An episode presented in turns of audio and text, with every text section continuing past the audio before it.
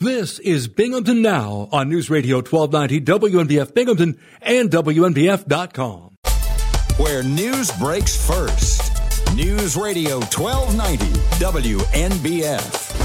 Good morning on this Wednesday, January 18th. You're listening to WNBF, A Vermont company's plan to establish a warehouse operation inside a former store building at the old Endicott Plaza has received approval. The Endicott Planning Board has voted in favor of a special use permit sought by Green Mountain Electric Supply. The Kmart store between Vestal and Harrison Avenues has been unused since it sustained heavy flood damage in September 2011. The electrical component supply business has proposed a $12.1 million project to turn the abandoned building into a regional distribution center. The project is receiving millions of dollars in support from New York State taxpayers. More than $3.1 million in state funding is to be provided through Endicott's Downtown Revitalization Initiative grant, which was approved in December. The state also authorized spending $350,000 for renovations to the 95,000 square foot structure under its Restore New York initiative. Endicott Mayor Linda Jackson told WNBF News on Tuesday afternoon that everything's a go with respect to the Green Mountain Electric Supply proposal. She expressed expressed some concern about the size of a payment in lieu of taxes plan that may be granted for the project. The 18 acre site is located just east of the Jennie F. Snapp Middle School. No arrests have been reported after gunshots were heard in the area of Washington Avenue and North Street in Endicott. Village Police Chief Patrick Garey said the incident was reported around 3 p.m. Saturday. He said the shots apparently fired near M&T Bank. Garey said investigators are not aware of anyone being injured. One person reported hearing as many as 10 gunshots that may have been fired in or near a parking lot east of Ideal Alley, which runs behind buildings on Washington Avenue. Garey said people with information about the incident may contact the Endicott Police Department at 607 785 3341. A proposal to convert most of a downtown Binghamton office tower into dozens of apartments won't be moving forward in the near future. James Slocum of Conklin has outlined a plan for the building at 59 Court Street for an 87 bedroom project that would include 66 dwelling units. Slocum presented the proposal to the City Planning Commission last November. He was seeking a site plan review and a special use permit to redevelop the building in three phases. In recent years, the property has housed offices for various businesses. The lower levels of the building have been used by WNBF Radio and its related stations since 1997. The proposed apartment project is on hold for now. Slocum recently said while there's potential for it in the future, he doesn't expect any new developments in the next few months. He said a few kinks had occurred between the prospective buyers and sellers since he appeared before the Planning Commission. He said he views the concept as a great idea for the site, saying it's a great building and a great location. John Maxco of Vestal has owned the property for 10 years. He said of the plan, I don't see it necessarily flying. For now, he stressed he's committed to maintaining a first class operation for tenants who are currently leasing space in the building. From motocross, mud bogs, ATVs, UTVs, hare scramblers, demolition derbies, supercross, autocross, and more, for 40 years, the Broome Tioga Sports Center has entertained the Southern Tier, but those days could be coming to an end. In a post on the Broome Tioga Sports Center Facebook page, Tom Hurd and his family have listed the property and business for sale as they're looking to retire. The Broome Tioga Sports Center, which has been featured on national television for its motocross, consists of 198 acres that the owners may be willing to subdivide into two or more smaller parcels. On the grounds is a 4,600 square foot home, plenty big enough as it has five bedrooms and a three car garage. There is also a barn with a motorcycle garage. The deal just keeps getting even sweeter for anyone considering buying the business as the property comes complete with a national motocross track, two hare scramblers tracks, a concrete starting gate with hydraulic lift, a mud bog and mud racing facility with concessions, bleacher seating, and more. Virtually anything a person could want to keep racing alive comes with the property and business, which is located at 50 Schaefer Road in Richford, and which already has events lined up for the next few months. In Broome County Court, Thomas J. Kurtz, age 30 of Whitney Point, entered a plea of guilty to felony attempted assault in the second degree. Kurtz admitted that on August 13, 2021, while an inmate in the Broome County Jail, he punched a corrections officer in the forehead,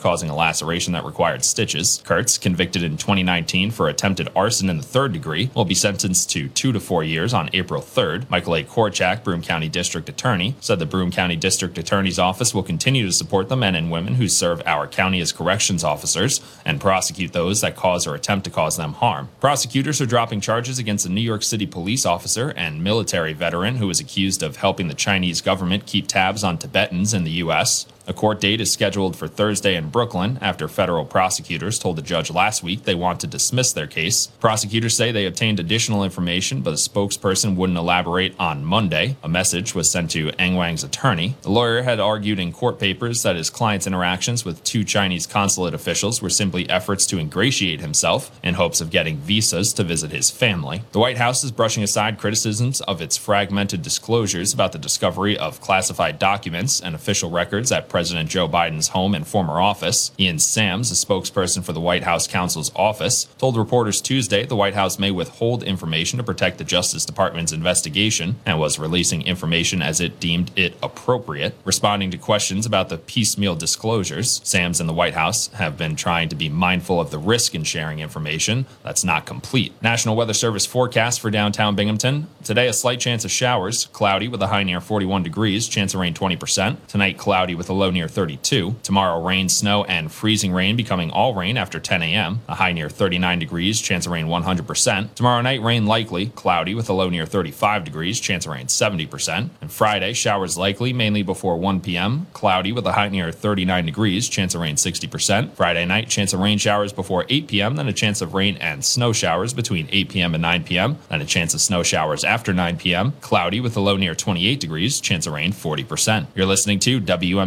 Where news breaks first. News Radio 1290, WNBF, WNBF.com, and 92.1 FM.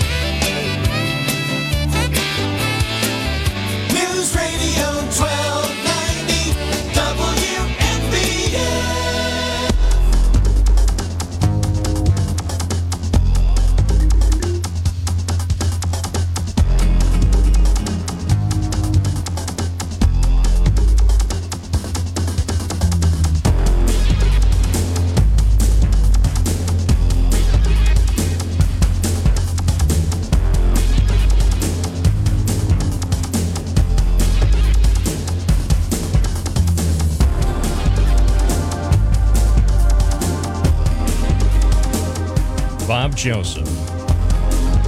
Ready for you on News Radio WNBF. Good morning. Today is Wednesday, January 18th, 2023. The lines are now officially open. Remember, I could be viewed as a host, but most of all, I think my role here is a facilitator or a moderator. So if you want someone to provide some guidance of your uh, radio experience, I am here awaiting you. I will answer the phone, which that alone in 2023 is such a rare occurrence. 772 1290, the area code is 607, and let's get the party started. Good morning, WNBF. You're on the air. What's your first name and where are you calling from? Tom from Endwell. I thought I should chime in today. Thank you. Thank you, and good morning. What's on your mind? Um, I- I just, you know, the updates on the, you know, they keep finding more uh, classified documents on Biden, and I just love how they like spin the story like it's like it's okay, you know. It's the last story that I heard is they're saying that they were um, somebody had uh, placed them there, like basically trying to set Joe Biden up, Yeah, that's my theory. and I love the spin. Uh, it, it definitely seems seems uh, possible, highly possible that that somebody, one of his enemies within the Secret Service or some other government agency, or even a neighbor who doesn't like the guy. Maybe there's a neighbor in Wilmington who uh, managed to slither into the garage and put those secret documents next to his beautiful Corvette. or the Russians. The Russians. I bet you the Russians did it. You agree with that? Well, I will say Vladimir Putin is not our friend, so could be. And he I Could mean, be. He is. I mean, he definitely seems to be the enemy of peace-loving people on the planet.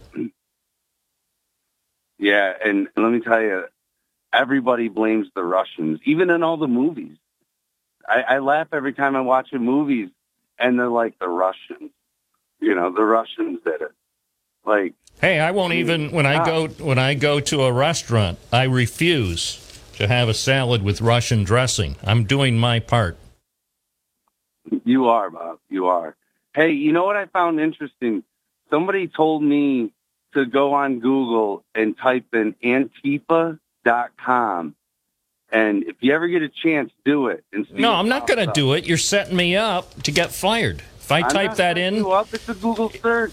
I'm not going to do that because because first of all, Google saves everything about everybody, so they they will add that to my permanent file, and then that'll be used either to get me fired or worse yet, maybe I'll be indicted. Maybe they'll take action because they'll think I'm a bad actor. Oh, Antifa is just a right wing conspiracy theory anyway. But when you do when you do Google it, uh, Joe Biden and Kamala Harris they pop up. It's like part of their their like campaign. I, I found that interesting. Somebody had showed me that, and I was like, weird. So I had to do it, you know. And sure enough, it it, it comes up. You know, yesterday I was listening to your guys' show, and you guys are talking about like all this energy. I have yet to hear anybody have a discussion about all these batteries, these super toxic batteries. What are they going to do with them? Because nothing lasts forever, you know. So I, I'm I'm curious on you know where they where are they going to bury these in our earth? They'll be recycled at the battery recycling plant. you, they're not going to be recycled. They're not going. to Our our recycling stuff now does half of more than probably eighty five percent of it doesn't get recycled. But the reason, li- the reason, the somewhere. reason lithium-ion batteries will be recycled, they contain valuable, valuable elements that are very easy or very difficult and costly to obtain because they're they're generally Oh, yeah, they're generally not necessarily uh, ava- available in abundance here in the United States. So we're reliant on on other countries to obtain the raw materials for our beautiful batteries. Yeah. Well, it'll be interesting. Nobody wants to talk about that, and What do you mean nobody wants to talk about it? We're talking about it. Everybody wants to Well, talk about it. You make it sound like there's a conspiracy and nobody's talking about it when in fact we're talking about it right now on America's best radio program. Yeah, this is the America's Best Radio program. Absolutely, Bob. And for the people that are worried about their stoves, you know, and they call that right wing conspiracy theory, just pay attention to what they said about, you know, getting rid of fuel, fossil fuel. And they said, oh, that's right wing conspiracy theory, propaganda. And here we are. They're trying to eliminate it. Well, and that's why you've got people with the stove. people from the National Stove Association saying you'll take my gas stove over my dead body. I think uh, what's Yeah, his well, face my- Clint Eastwood I think announced that uh, for the National Stove Association there's absolutely no way that patriotic Americans are going to let the government come for their gas stoves. my gas stove um, identifies as an electric stove, so I think I'm safe there. Well, I can't say that I'm shocked. All right. Well, uh, you Yeah. certainly have uh, started the program off on the right foot. I appreciate that. Thank you. That's the view from the town of Union, making contemporary news. We'll be taking more calls this morning on News Radio WNBF. The official number is 607 772 1290. The email address is bob at WNBF.com. And you are entitled to call into the program once per day. Once per day. We have good news on the inflation front this morning. It appears that inflation is becoming not as big a problem. I'm not saying it's gone. Don't misconstrue what I'm saying here. Inflation is still an issue, but but the price increases are slowing down. The new report that's just been released by the federal government shows that supplier prices rose at the slowest pace since March of 2021. So that clearly indicates that the economy, in, in my view, is headed in the right direction. I mean, the month after month after month of dramatic price increases, I didn't view that as a sustainable model. Now, as far as the price of eggs, sorry, sorry to report to you, the price of eggs continues to soar. So, you kiddies who want eggs for a spring holiday, maybe you want a basket full of eggs sometime in the spring. Well, you probably won't get them this year. Or you'll probably get those plastic, those cheap plastic egg shaped things filled with cheaply produced candy obtained from a Pennsylvania based company that has factories in Mexico. That's what you'll get instead of getting a delightful egg or two in your basket. So, who can afford eggs? No holiday bunny could afford eggs this year because the prices continue to escalate if you can even find them. That's the problem. I the other day I I decided that I would bake some brownies. You know me and my brownie recipe. Well, I said one of the key things you need to bake these brownies eggs.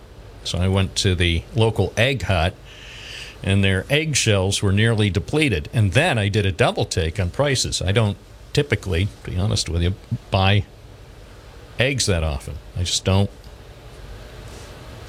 I don't feel the need to buy eggs. I I did a double and triple take at the egg price and I felt like saying, Danny, is this the real price? And I thought, of course it's the real price. I'm not playing games. So egg prices continue to be an issue. On the other hand, again, producer prices are not rising as quickly as they had been. So there is, Virginia, reason for hope. It's 921. Bob Joseph with you on a Wednesday morning. This is News Radio, WNBF 921 FM, 1290 AM. And you're always connected with your favorite radio station using the free WNBF app. You want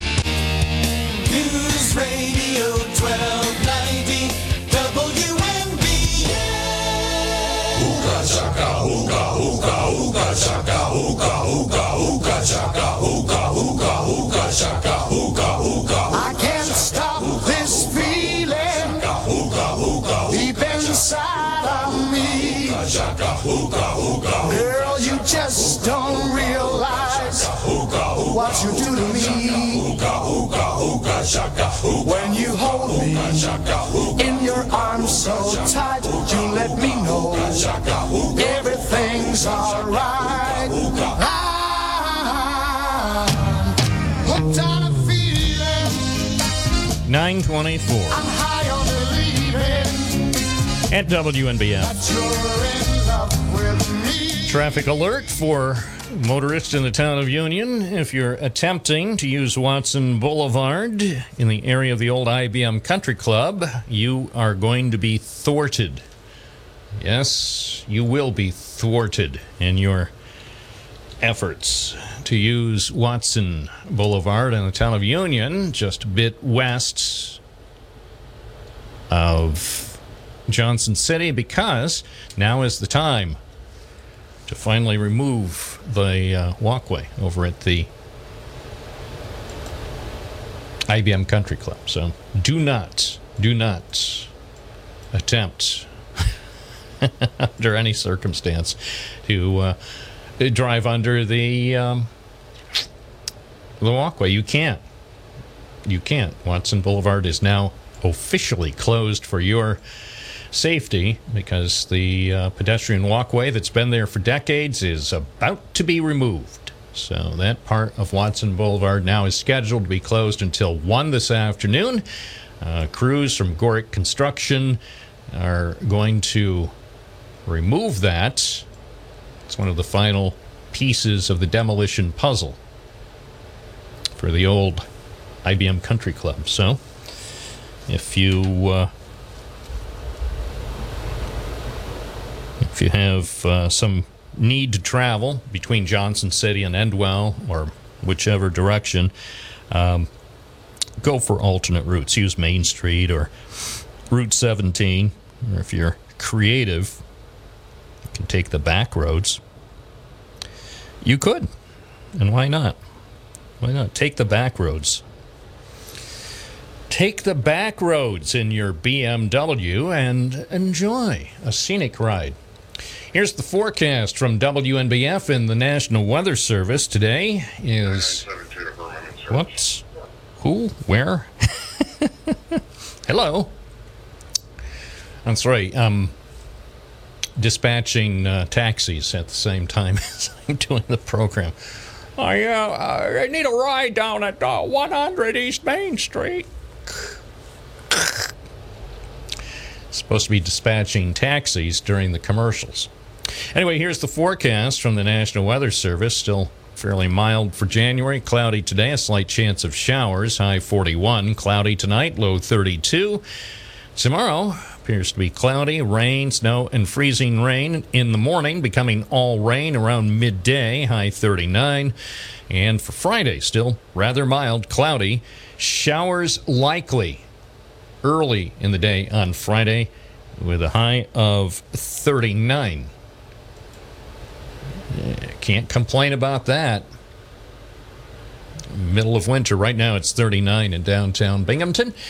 At News Radio, WNBF, WNBF.com. One of the greatest news sources available to people in the Binghamton area is our website, WNBF.com. I encourage you to check it out. We have uh, some interesting items. Interesting article about uh, a police investigation in Endicott. Shots reportedly fired the other day near Washington Avenue. All the details, or at least the details that have been released so far by the investigators.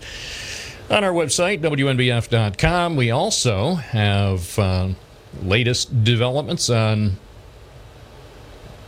the old Kmart Plaza, and also a story that hits close to home here at WNBF because, as you may have heard a few weeks ago, there is a plan being floated to turn the WNBF tower into residential units, and a lot of people, a lot of people I know, are really excited about this, mainly because they say that means Bob, you could live right above the studio, and that way you never have an excuse for being late.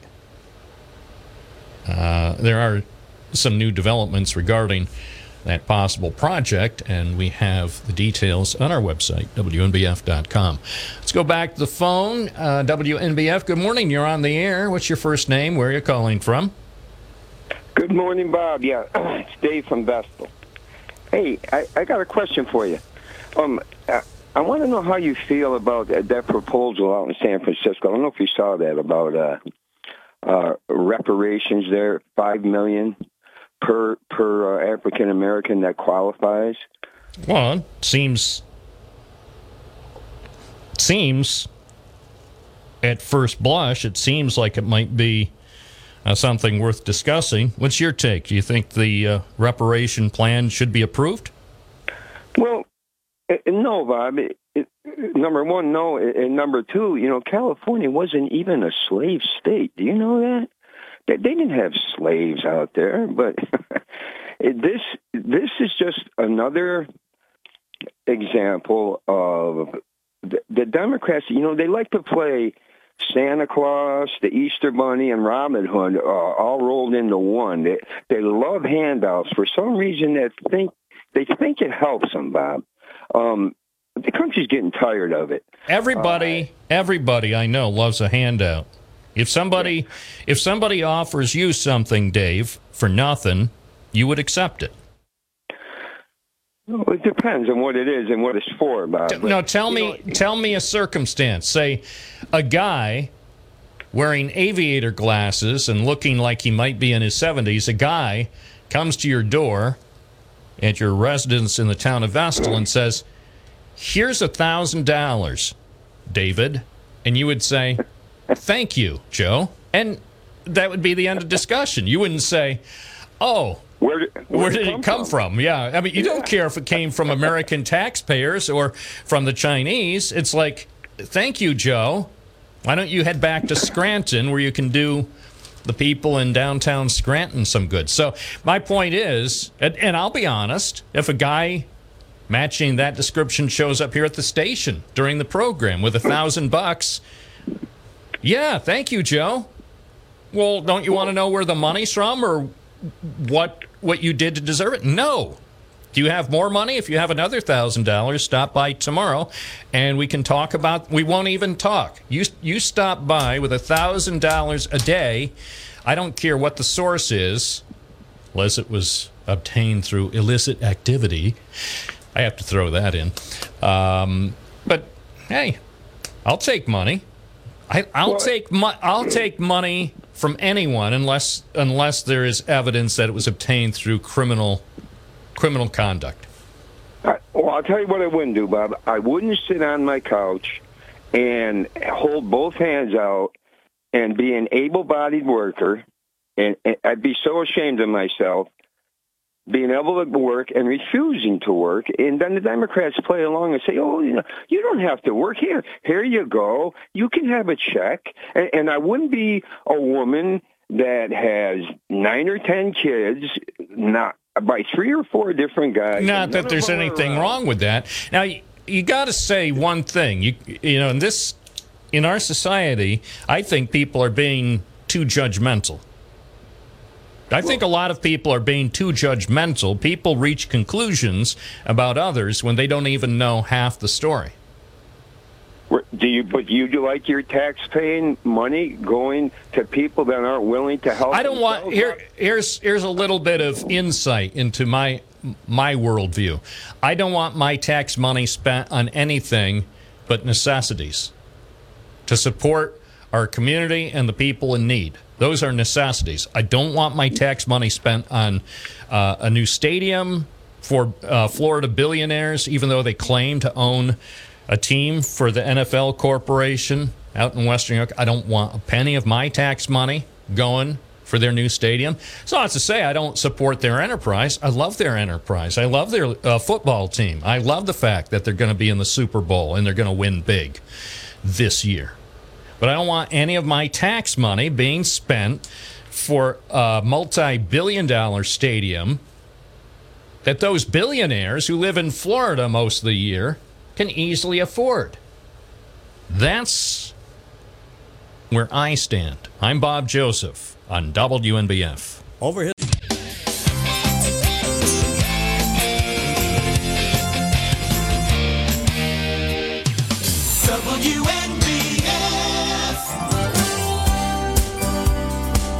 Providing you with the best solutions of your lifetime.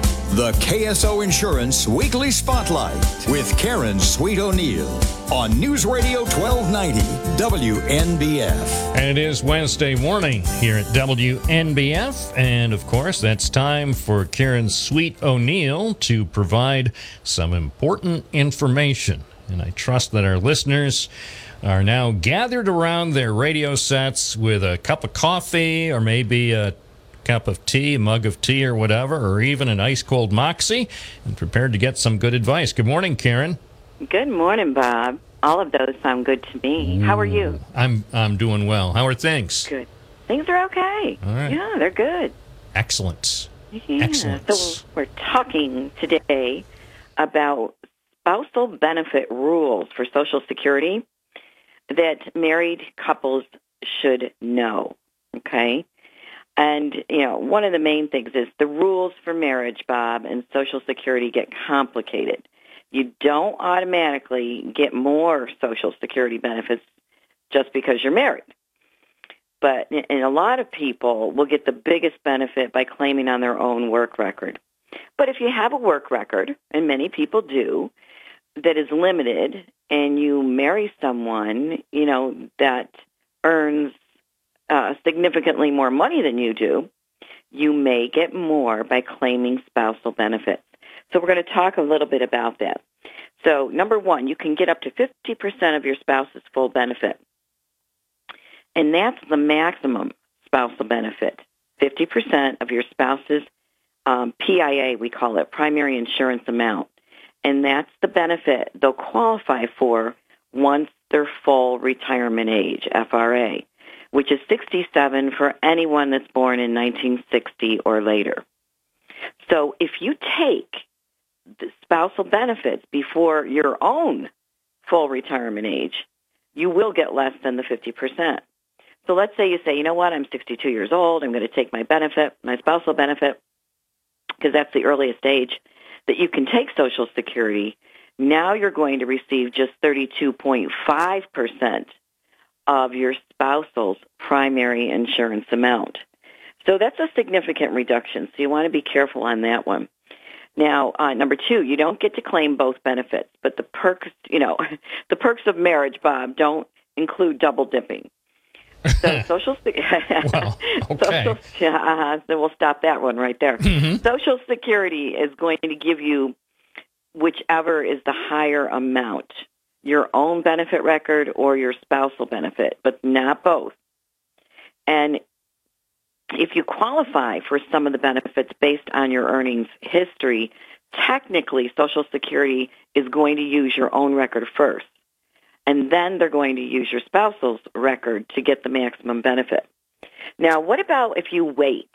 Because a lot of people, you know, when should I take it? You know, that's one of the biggest decisions you're going to make. When should you take Social Security? Well, when you take Social Security, Bob, on your own record, you're going to get the maximum benefit at age 70. And that's because every year you delay Social Security past that full retirement age, you're going to be boosted in your benefit check by about 8%. And that's quite a bit. But if you're taking spousal benefits, you can't earn those delayed retirement benefits. Your benefits are going to max out once you reach full retirement age, which is 67 for anyone born after 1959. So basically, there's absolutely no reason to wait if you're taking spousal benefits to age 70 because it's never going to go, you know, higher. You're not going to get that 8%. Also, you can't claim a spouse's social security disability. So, what does that mean? You can only claim social security disability if you've paid into Social Security yourself and you have a qualifying medical condition. You can never take disability benefits on somebody else's record, including your spouse's. What about divorce? You may still be able to get your spousal benefits. So if you were married for at least 10 years and you've been divorced for at least two years, then you can claim on your ex's Social Security. And the same spousal rules apply. Your maximum benefit is going to be 50% of their primary amount. You're going to receive a lower amount if you claim early. And you aren't going to earn those delayed retirement credits past the full retirement age. Now, here's, here's something to know as well. Your ex-spouse needs to be at least 62 for you to claim on their record. And your decision to take that 50% benefit from um, your spouse is going to have absolutely no effect, excuse, excuse me, on your ex-spouse. So if somebody you've divorced, okay, let's let's take it in reverse, take Social Security on your record, your benefits won't be reduced. What if you remarry? Once you remarry, you're not allowed to claim those spousal benefits on your ex's Social Security. However, once you've been married for a year, you can qualify for benefits on your current spouse's record. And if you've had more than one marriage that lasted 10 years or more and ended in divorce, Social Security is going to take a look at everybody's record, yours and each ex-spouse's, and give you the give you the biggest benefit. Last but not least, survivor benefits.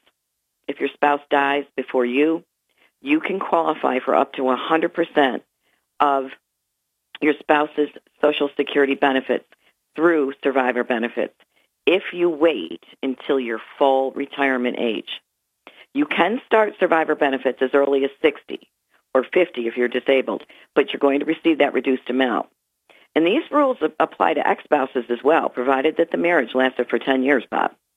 So as with spousal benefits, you'll get whichever is bigger, your own benefit or the survivor benefit, but not both. So there is an exception, by the way, to the remarriage rule for surviving spouses. Widowed and, wid- and ex-spouses who qualify for survivor benefits can remarry at 60 or 50 if dis- disabled, and they will continue to receive their late spouse's benefits. So all of those things can make a huge impact on your life in retirement because that check is going to come every month and you want to maximize the options that you have because you paid into Social Security and so did your spouse. Well, it sounds, on the one hand, somewhat simple, and then the more I listen to it, it sounds somewhat complicated, and therefore that's where you come in because you can give people some very specific guidance for their what may be a unique case. So if people want to call you, what's the best way? They can give us a call at 607 772 4898. They can Google us at KSO Insurance. All our contact information comes up, Bob. Or they can simply go to a phone book. We have a big display ad under insurance in the yellow pages. Excellent. Excellent. You know, um, in a couple weeks, this month will be over. In about Wow. two in about two weeks it'll be February. We're- you know, we're almost just like two two weeks away from Groundhog Day, and you know what happens then. Oh my goodness, no! You can't start now. I know. Me. Some somebody said somebody said, Bob, are you going to Punxsutawney this year? And I said, what you have to do is stay tuned. Because do you remember right. when I went to Punxsutawney? Oh, I remember you going. I remember mm. you mm, mm, speaking of it, and yes, And I, Telling I, I never it, thought yeah. my feet would thaw thaw out. It's the coldest my feet had ever been. I didn't. Oh, di- I didn't wind up with frostbite, but it was it was probably close. like oh, honestly, even now just thinking about it, it gives, it's. I'm surprised I didn't lose toes. oh, yuck. You know, I didn't, Yeah. but but uh, ooh. But who knows? Maybe I'll look at the forecast this year. It's been fairly mild this winter. No, can you believe it? Oh, it's, wow. you know, the fact that it's about 40 degrees right now, I think it's almost 40, 39. It's, it's January 18th. I, just, uh, again, confidentially, I think the weather machine is completely broken. I do too, and I'm okay with it. I'm good. I'm good with it. You know, let's keep this up. Karen Sweet O'Neill, we'll talk to you soon. Have a great day. Bob Joseph, you too. Thanks so much. Thanks. 945. I am Bob Joseph. Observing the human condition. right now from the studio at 607 772 1290. You're listening to News Radio WNBF. Funny.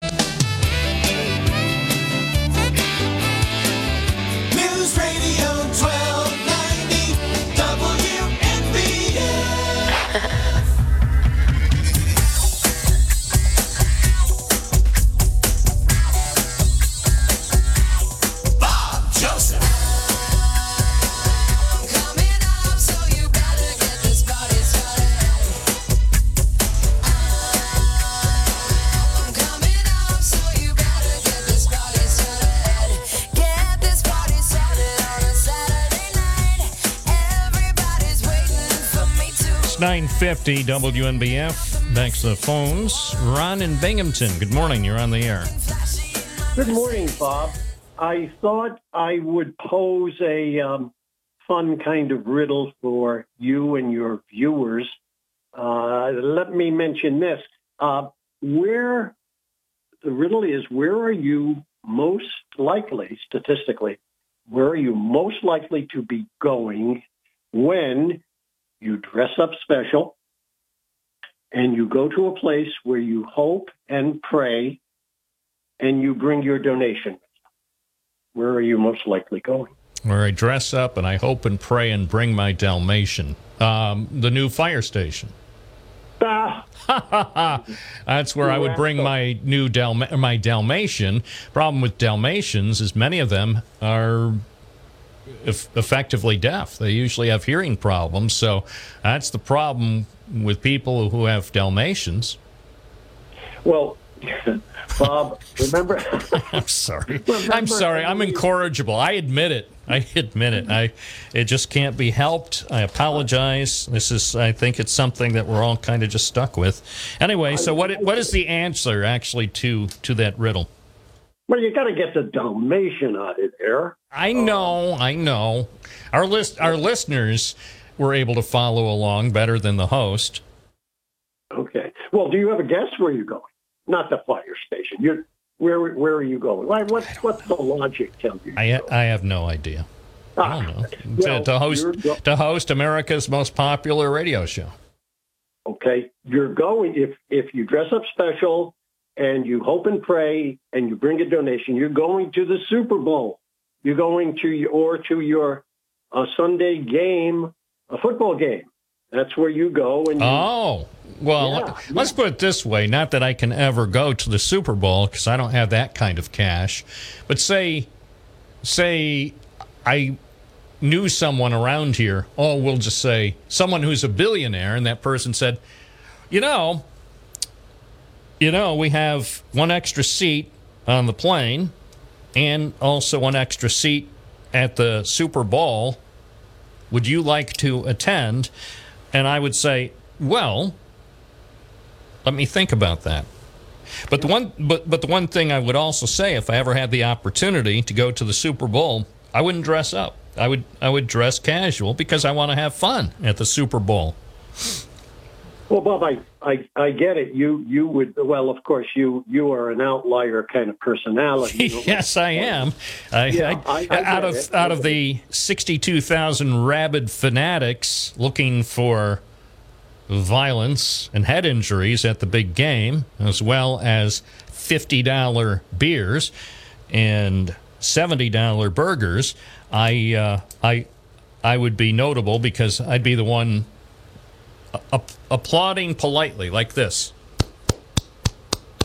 Well, Bob, that that that was that was me. I I lived up in Buffalo, and years ago I went to Rich Stadium with friends to watch um, Buffalo play, and all sorts of people. They're jumping up and they're going crazy, and I, I was pulling for the for the Bills, but I, I couldn't like give up my personality and become part of the crowd. I think you're you're referring to that. But uh, as far as uh, going and uh, and dress the way you dress. Well, if you look at the fans in the stands, they stands they they wear a the jerseys with the name, and this is again a religious reference. They have the name of their saint on the back. It's it's a football player, and they come uh, donning their jersey with the name of their saint. Oh, like And- Saint Tom. Saint Tom. Well, By the way, that's that's a real shame that Saint Tom ain't going to be in it again this year. I'm, of course, as a as a major fan of the NFL corporation, I'm I'm very very upset that uh, Saint Tom will not be part of the game this year. But yeah, Yeah. yeah. I've I've seen the way these fans act. Let me let me let me mention a, a couple other things before we run out of time.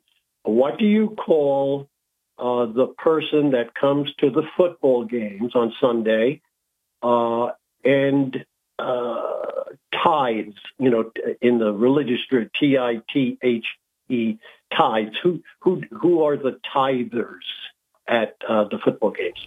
Um, What do you call them? What do you call I, I don't know what I would call them. I, I guess Well, you call them- fanatics. season, season ticket holders? Hmm. So Yeah, yeah. Well, you know, as I say, again, in the highly unlikely chance that someone who has their own plane as well as an extra ticket to the big game, I forgot, I can't even call it by the trademark name, the big game, if anybody falls into that category who's listening, they can certainly send a note to me and then I'll consider the, the opportunity to go to the big game and maybe buy one of those $150 beers. Well, Bob, one other statistic before I leave you to uh, enforce uh, my idea of the biggest religious event of the year is not Christmas or Easter, it's the Super Bowl. Uh, during um, any given Sunday, uh, it's according to the Religious Leaders magazine, 52 million people attend services. And uh, at the Super Bowl, when you count the people who Oh, we're out of time. Sorry. well, I just have to wait. News is coming up next. On WNBF Binghamton, it's 10 o'clock. Where news breaks first. News Radio 1290 WNBF.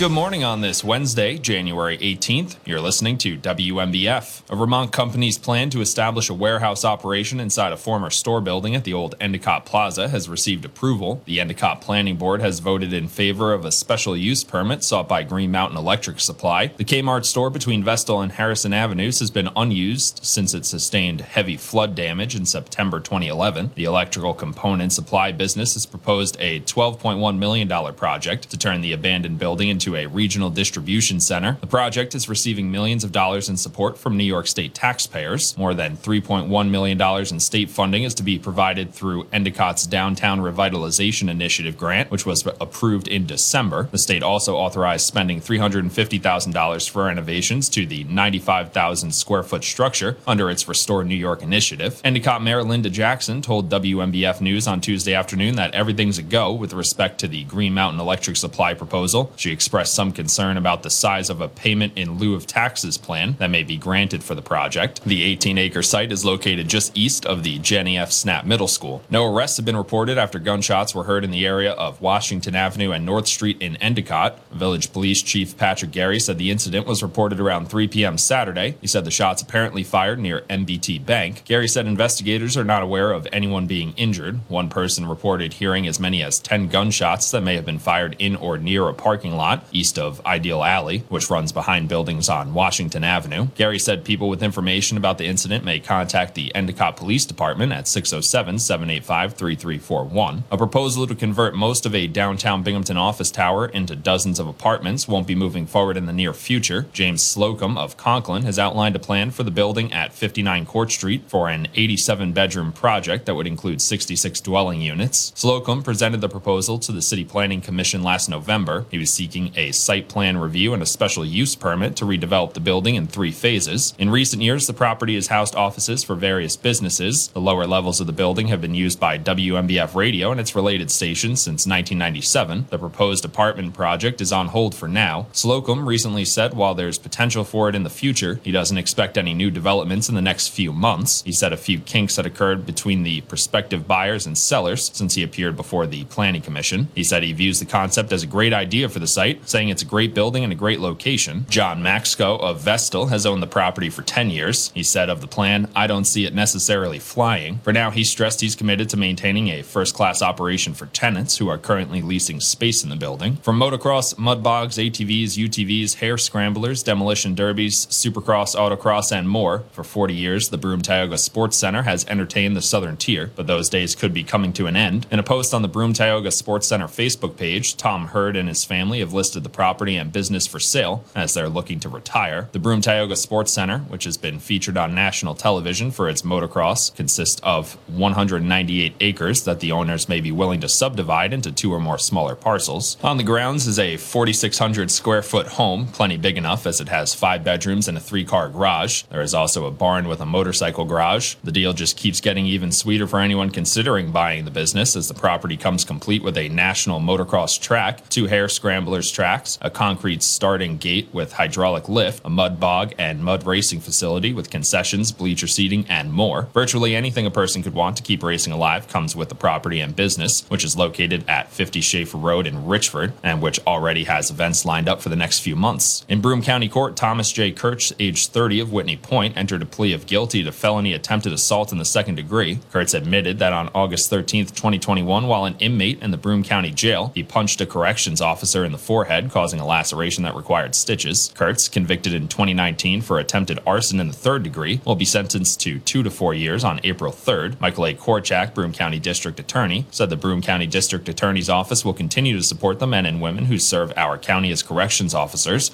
and prosecute those that cause or attempt to cause them harm. Prosecutors are dropping charges against a New York City police officer and military veteran who was accused of helping the Chinese government keep tabs on Tibetans in the U.S. A court date is scheduled for Thursday in Brooklyn after federal prosecutors told the judge last week they want to dismiss their case. Prosecutors say they obtained additional information, but a spokesperson wouldn't elaborate on Monday. A message was sent to Angwang's attorney. The lawyer had argued in court papers that his client's interactions with two Chinese consulate officials were simply efforts to ingratiate himself in hopes of getting visas to visit his family. The White House is brushing aside criticisms of its fragmented disclosures about the discovery of classified documents and official records at President Joe Biden's home and former office. Ian Sams, a spokesperson for the White House counsel's office, told reporters Tuesday the White House may withhold information to protect the Justice Department's investigation and was releasing information as it deemed it appropriate. Responding to questions about the piecemeal disclosures, Sams and the White House have been trying to be mindful of the risk in sharing information that's not complete. National Weather Service forecast for downtown Binghamton. Today, a slight chance of showers, cloudy with a high near 41 degrees, chance of rain 20%. Tonight, cloudy with a low near 32. Tomorrow, rain, snow, and freezing rain becoming all rain after 10 a.m. A high near 39 degrees, chance of rain 100%. Tomorrow night, rain likely, cloudy with a low near 35 degrees, chance of rain 70%. And Friday, showers likely, mainly before 1 p.m. Cloudy with a high near 39 degrees, chance of rain 60%. Friday night, chance of rain showers before 8 p.m., then a chance of rain and snow showers between 8 p.m. and 9 p.m., then a chance of snow showers after 9 p.m. Cloudy with a low near 28 degrees, chance of rain 40%. You're listening to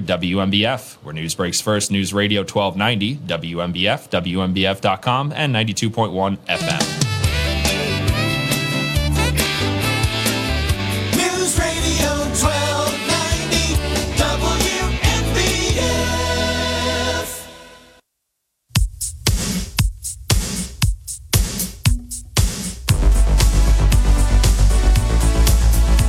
Joseph live on a Wednesday from News Radio, WNBF 92.1 FM, 1290 AM, and always available on your free WNBF app. Coming up, a special segment, a spotlight on Speedies, the future of Speedies in America and actually more specifically future of speedies here in binghamton. People are all abuzz about uh, the future of lupo's s&s char pit on west state street in binghamton. Well we will talk about uh, what's going on with the place that has been a fixture in that neighborhood for almost half a century 45 years. Talk about uh, what's going on at the moment and also some very interesting stories from Steve Lupo. And Steve is promising to take some phone calls. Will you take some phone calls? Absolutely. Okay. So stay tuned. I, have to put the headphones on. yeah, well, you will have, but don't worry, that's coming. we'll talk a bit about Speedies, a bit about the history of Lupos, and also uh, what we might expect going forward. And then later in the hour, Steve Lupo will take some of your calls if you have some inquiries about Speedies. I know I do, and I'm going to ask a few questions coming up right here, live on a Wednesday morning. This is News Radio, WNBF, and WNBF.com.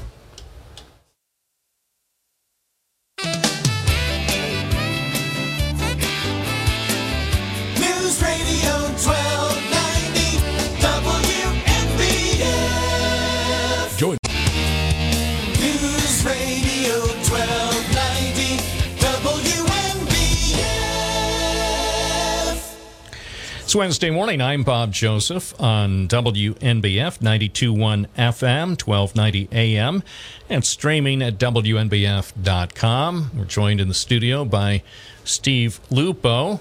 Thank you for being with us. Hey, my pleasure, Bob.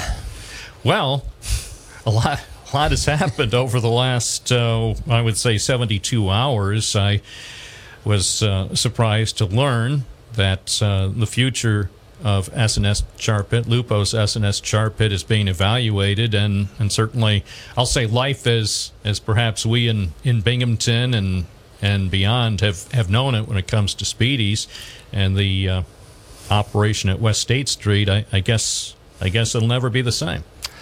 Uh, yeah, it's it's been a it's been a busy week. Um, there's certainly nothing good about closing a business or a restaurant. It takes a lot of you know a lot of guys will take years, they'll take months, and to to get to that point. Um, so we are evaluating. Um, our wholesale business is great. All the grocery stores we're in, all the support we're getting. We are trying to decide if we're going to stay in retail or not with the restaurant. So it was uh, there was a lot of thought that went into it. There's nothing easy about it. Let's talk about the history first. Let's do sort of a condensed history of Lupo's. The Lupo name has been synonymous with Speedies in our area, Endicott and Binghamton, and this general area for decades. Let's uh, go back to the beginning. How your family got involved in, in what now is a very, very important and, and vital business.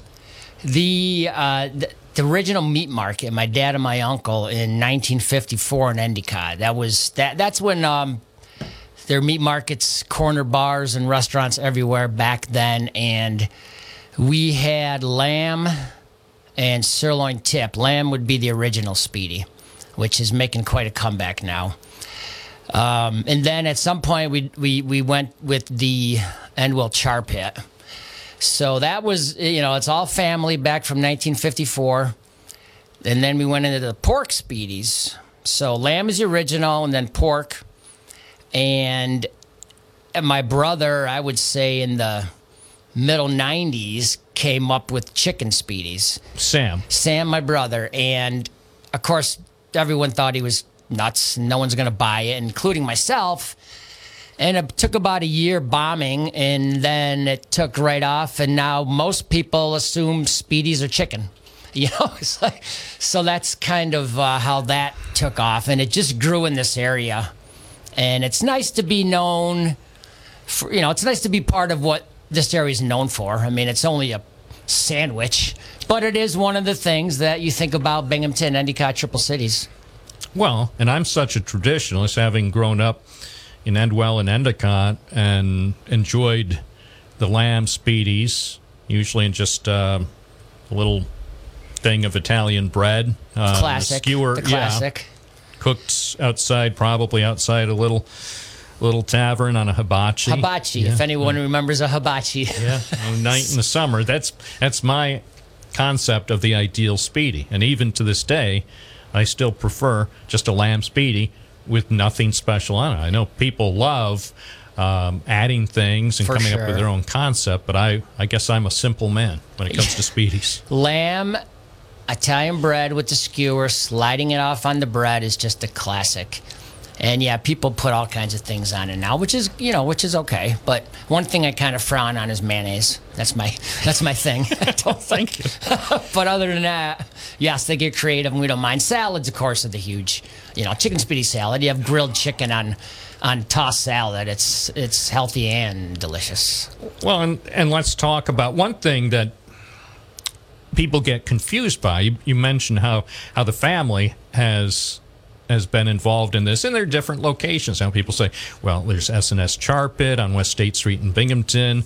A lot of people are familiar with uh, the location on East Main Street in Endwell. I like that. It was convenient for a time. I Yep. worked at a, a radio station at when WENE was across the street from there. Short short time, but it was always handy to be Yeah. right across the street from from that location.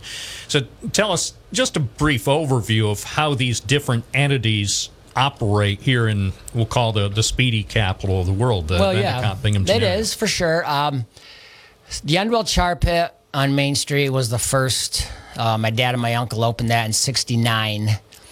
We opened up State Street in 1978. I was 18 years old, coming from Endicott.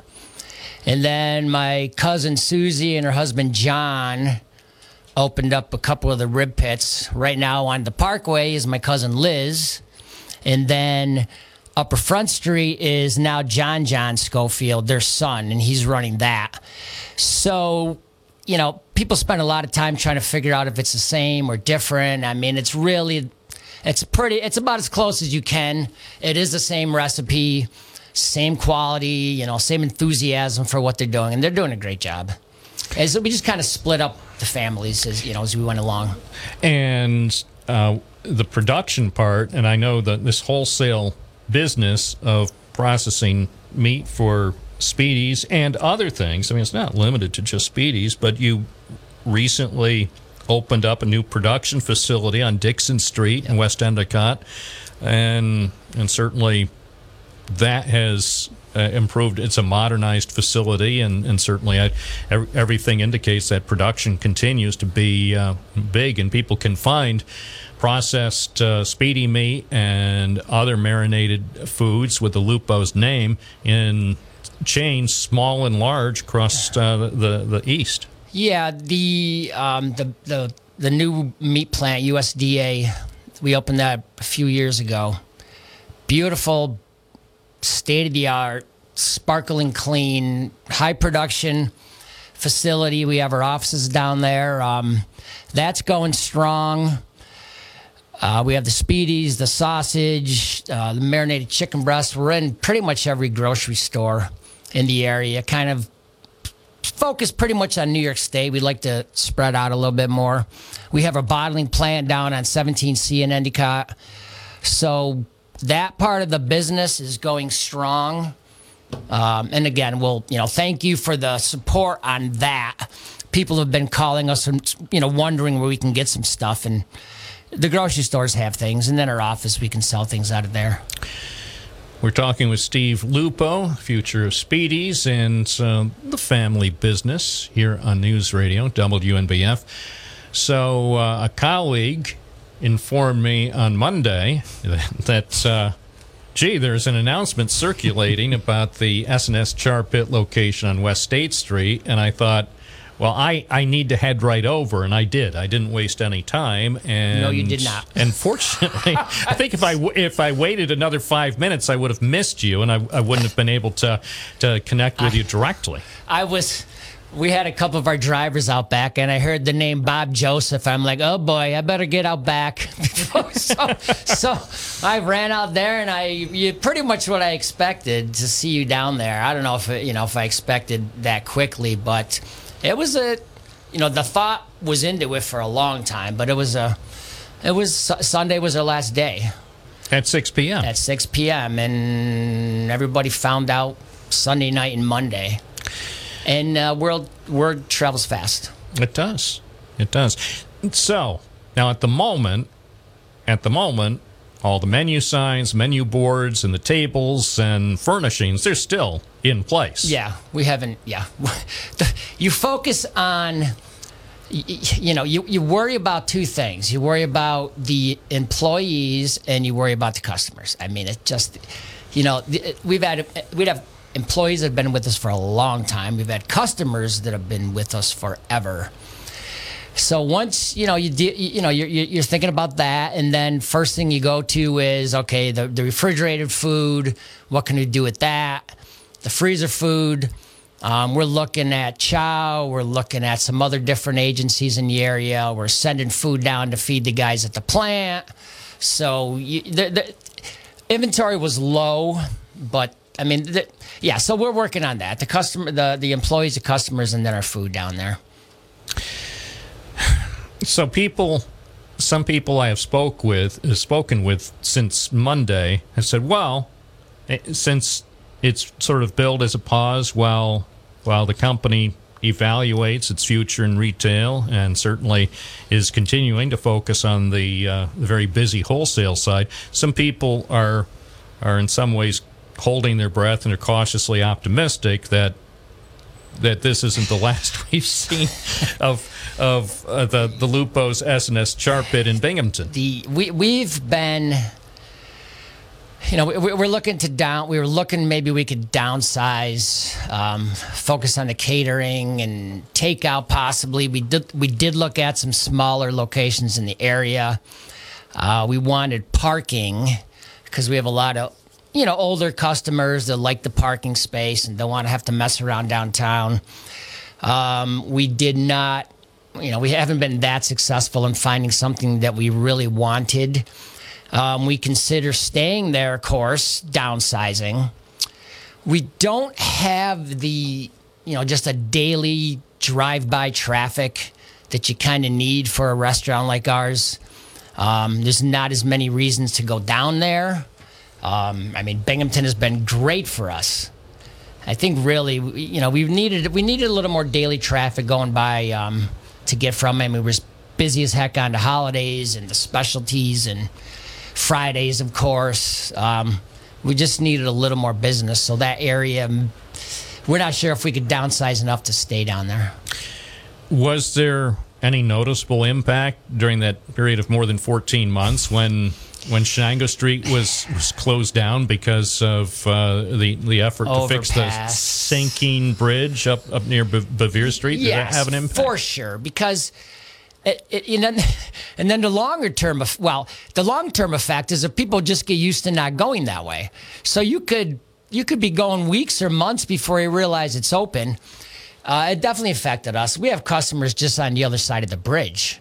And well, I, you know, I really don't want to get in my car, drive around to the highway, come get the exit. So it it affected us for sure. Nothing, you know, no, nothing really helps like that.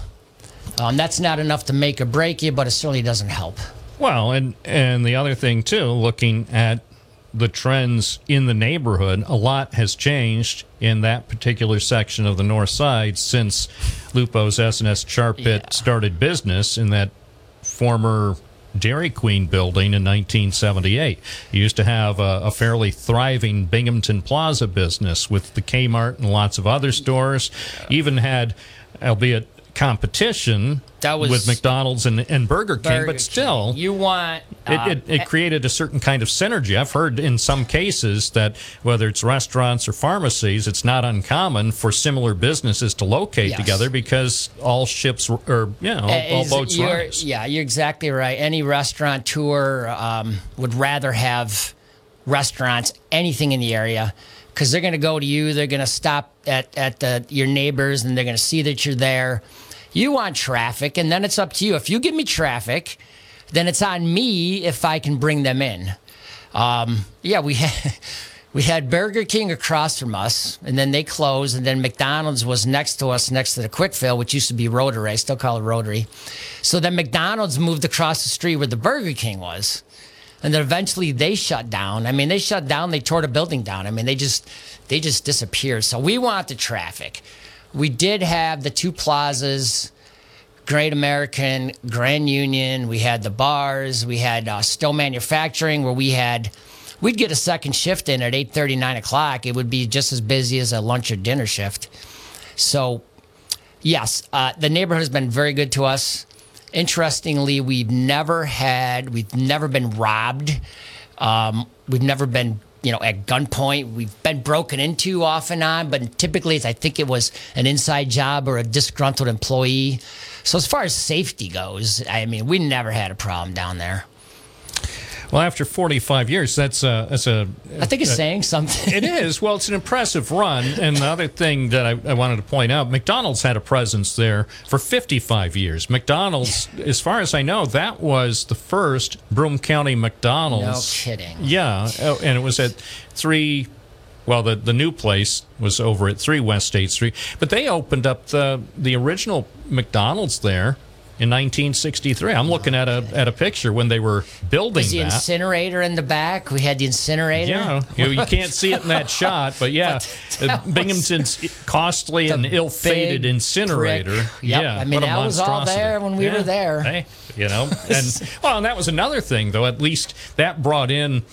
There were city workers who doubt. operated the incinerator and, and No crews doubt. that had to come in to dump the trash that would be Yeah. burned at the incinerator. Anything going, you you know, you're like I say, you're you know, if you got traffic, then it's on you if you can't get them in or not. And of course, the city workers over the years have been fantastic. Well, even know? up until hey, up until last week, Yes. You know, I would I would uh, pop in to get a, a lamb speedy, and inevitably there'd be city employees, whether with uh, public works or other departments, people I recognized, and or firefighters Yep, or, or police doubt. officers. they loved it. They loved it. I was at the there was um, a fire over in the first ward Monday afternoon, shortly after Oh, I posted the story, and and after they extinguished the fire, fortunately the fire was was extinguished quickly. But the talk among the firefighters, including the the assistant fire chief, is yeah, we just saw the story that that Lupo's S and S That's- chart isn't pit, that- you yeah, know, and they were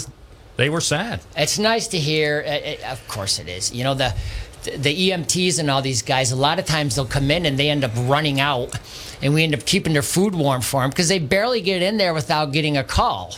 Yeah. And they always come back, and you know we'll remake it for them. It's just it, it, it it's the the history and the and the people and you know we we used to serve breakfast and that parking lot the restaurant next to us was always empty i mean they'd come and they'd go and so we'd have five or six big yellow trucks down there. And they maybe would be there a little bit too long sometimes and then we'd start getting they start get, they start getting calls like why are there six yellow trucks parked out of lupos for an hour on a tuesday morning or something like that? You know they were in there getting their break and their breakfast. So you know we were open at six in the morning. We'd close at 12 at night back in you know back in the day. Yeah. so. Amazing. Talking with Steve Lupo, Speedies, future of um, the S&S Char Pit on West State Street, closed at 6 p.m. on Sunday.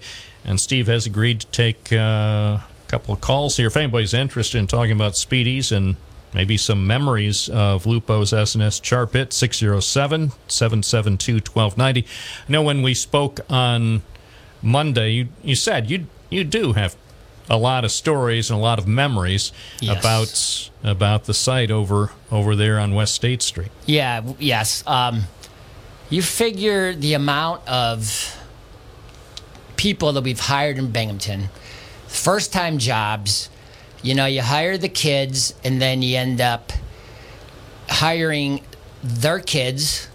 And now we're into the grandkids stage, you know, people that have worked there. Um, the restaurant industry as a whole is just hugely responsible for, um, you know, first time jobs, jobs like that. Um, of course, we had we had a drive through. We have time.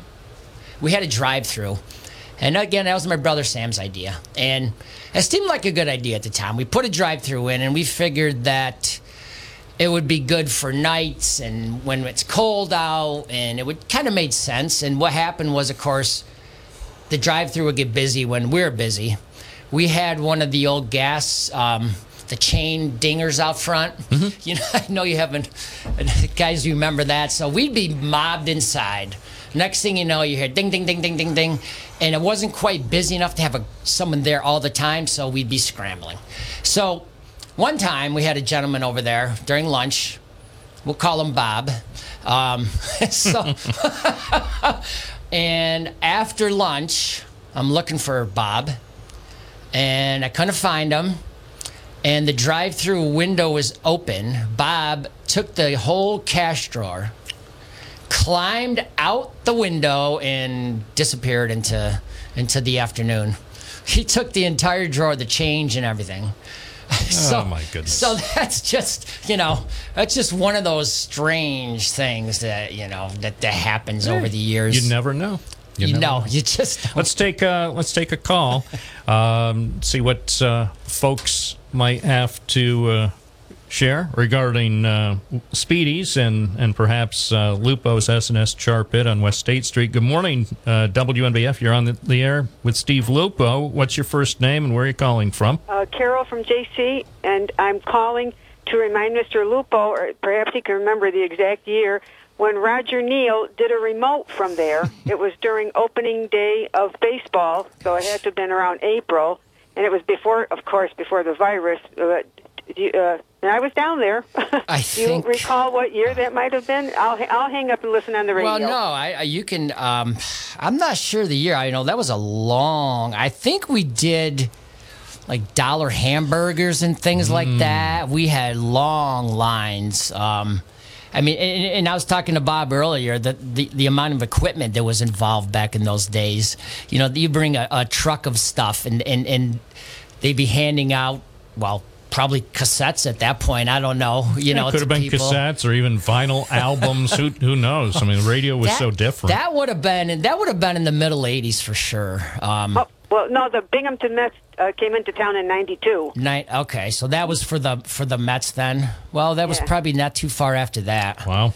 Yeah, A lot of memories. Well, thank you, Carol. Thank and, you. And that brings up, and this is a question uh, that Eric has uh, posed on Twitter. So, with uh, upcoming Dick's Sporting Goods Open and Speedy Fest, uh, he's just curious about how much meat is used for both of those events. He says he's just curious. Yes, we are going to be at those two events this year, and you're talking several thousand pounds of chicken.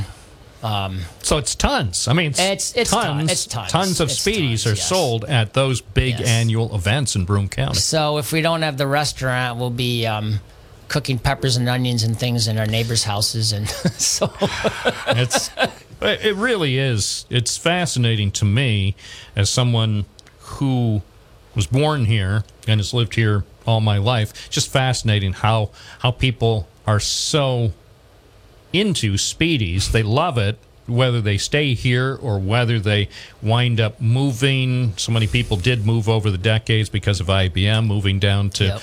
North Carolina and then a lot of people have have retired and so we've got pockets of speedy lovers all all across the country now The um, North Carolina is when when we started wholesale. It actually was a kind of a mistake. The New York Times did a post on you know local foods, and we were in there, and, and they mentioned that we we we do mail order. Which we didn't do.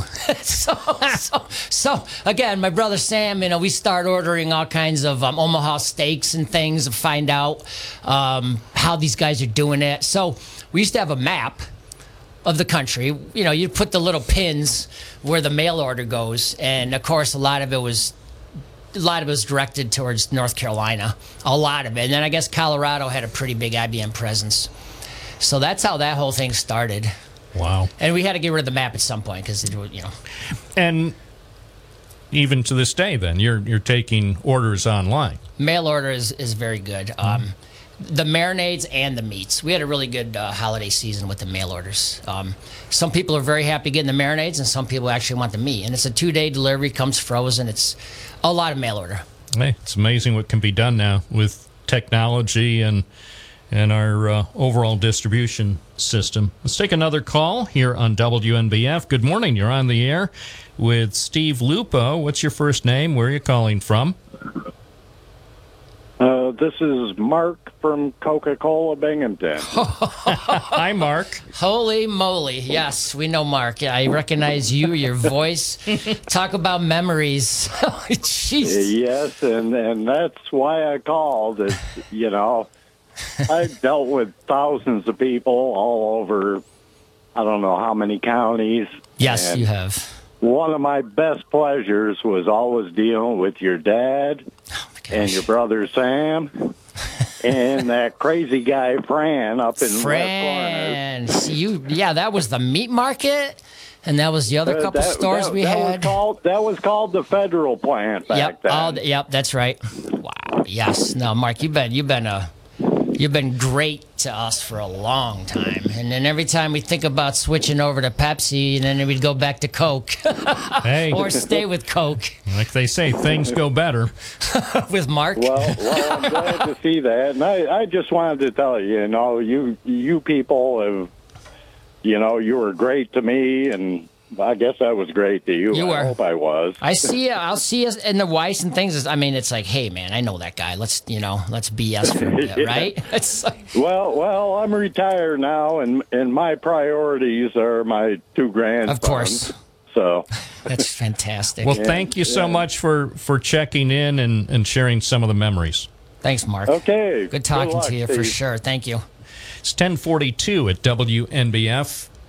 What about the Binghamton Speedies, the the the baseball team that we we saw o- over the last couple of Isn't years? fun? It was a lot Isn't of fun, fun? to see the Speedies on the field and Speedy specials at the games. And David Sabatka seemed so excited Oh, he's- as uh, as he took ownership of, of the team. He's great. Will there still be uh, an association? Yes, for sure. We're we're um we've been with the Mets and now the Rumble Ponies since their inception. Like the previous caller was in '92 or something. We're not going anywhere. We're going to continue. Matter of fact, we had our, our meetings. You know, we had the meetings this time of year to get ready for spring. Um, we're still a sponsor with them. Um, we might have to adjust a few things. We're still going. We're still going to be doing um, the hockey team and things. So yeah, we're not going anywhere. We're as we are now. We're heavily invested in the community because that's what we should be doing. Because they're the- you know the community's invested in us. Um, you know, the, even even those jerseys, they auction them off, and then money. You know, the money goes to different charities that we pick or or they pick. Um, so yeah, we're we're all in with the baseball team, and we're just glad they keep coming back or stay here. Well, it's it's been enlightening the conversation. Of course, uh, starting off with with the news that we reported earlier this week.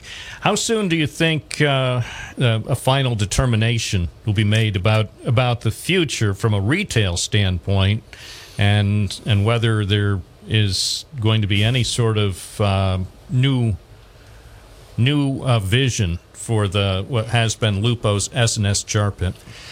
Well, I, I really, I can't say right now. Um, now I actually have some time to think about it. Um, again, we've been discussing it. I'm down there cleaning and scrubbing and talking and looking at all the great messages that we've been getting. So it, things are becoming a little clearer now. Um, we're not out of it at this point. Again, if, if we did something, it would be a, a smaller, a smaller operation. Would it likely be at that site, or would it most likely be at another location? Uh, if we downsized, we might look for another location, or we might stay there. We're not quite sure yet. If anyone, if anyone needs like a half a building to put in a coffee shop or something, and we are welcome. We're we're, we're open for anything at this point.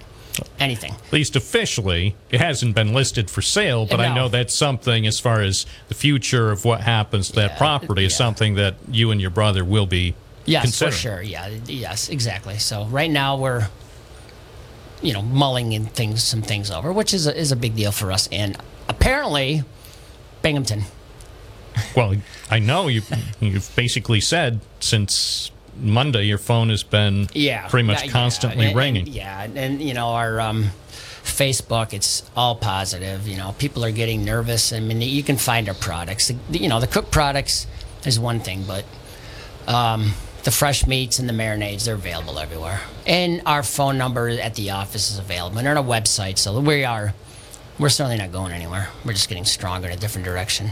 Steve Lupo, I trust you'll keep in touch with me, and once a decision is made, I, I trust you'll let us know right here on WNBF. You'll be the first, Bob, and you'll be down to visit me. Yeah, sure. No doubt. This is a story that continues. The one thing, and I, I know when I spoke with you on Monday afternoon inside the, the dining room area, which just seems so weird. It's the first time I had ever been in there when there were no speedies on the grill and, and no people eating at the tables. One thing that we we all understand is the only constant in life is change. Absolutely. Yes. Wish you and the family and all those associated with um, Lupo's the best. I sure appreciate it, Bob. Thanks, everyone. Listening to News Radio, WNBF 921 FM, 1290 AM, and streaming at WNBF.com. For 50.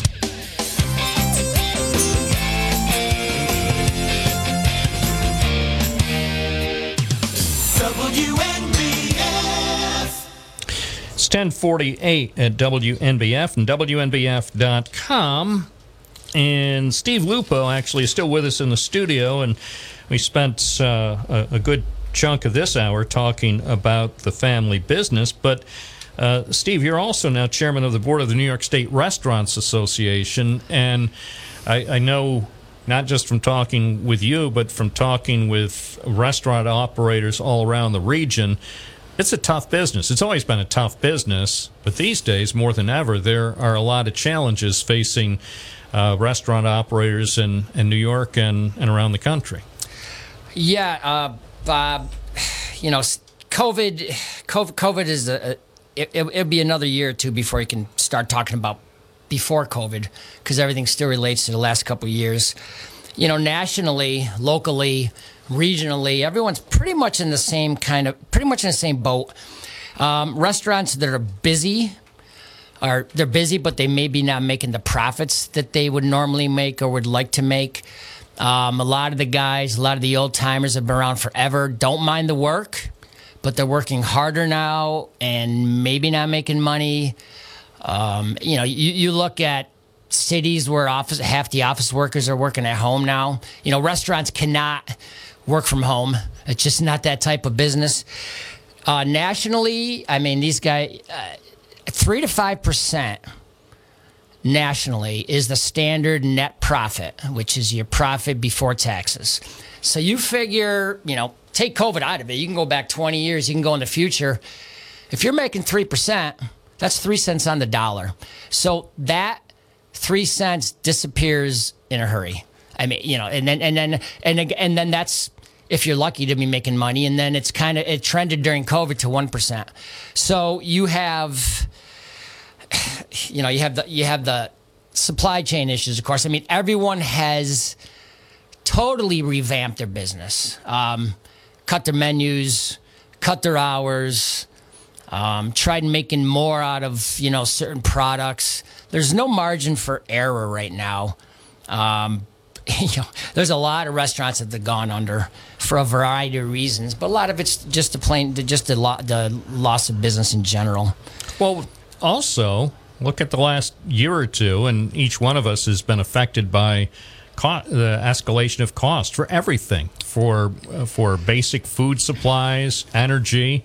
Even businesses are, are dealing with uh, higher labor costs costs. because uh, a lot a lot of people just seem to uh, opt out of of the labor market during COVID and trying to get people who are willing to to work and and be consistent, show up every day when when you need them. It's it's um, you know, it it's part it affects part timers and it affects full timers, and I don't care what business you're in. You know, you you got offices, you got banks, you got restaurants, and you got firemen. I mean, everyone's having a hard time um, finding help. The you know restaurants. One thing you hate to do is raise prices. Like guys, you know, independent restaurants stress out over raising their prices.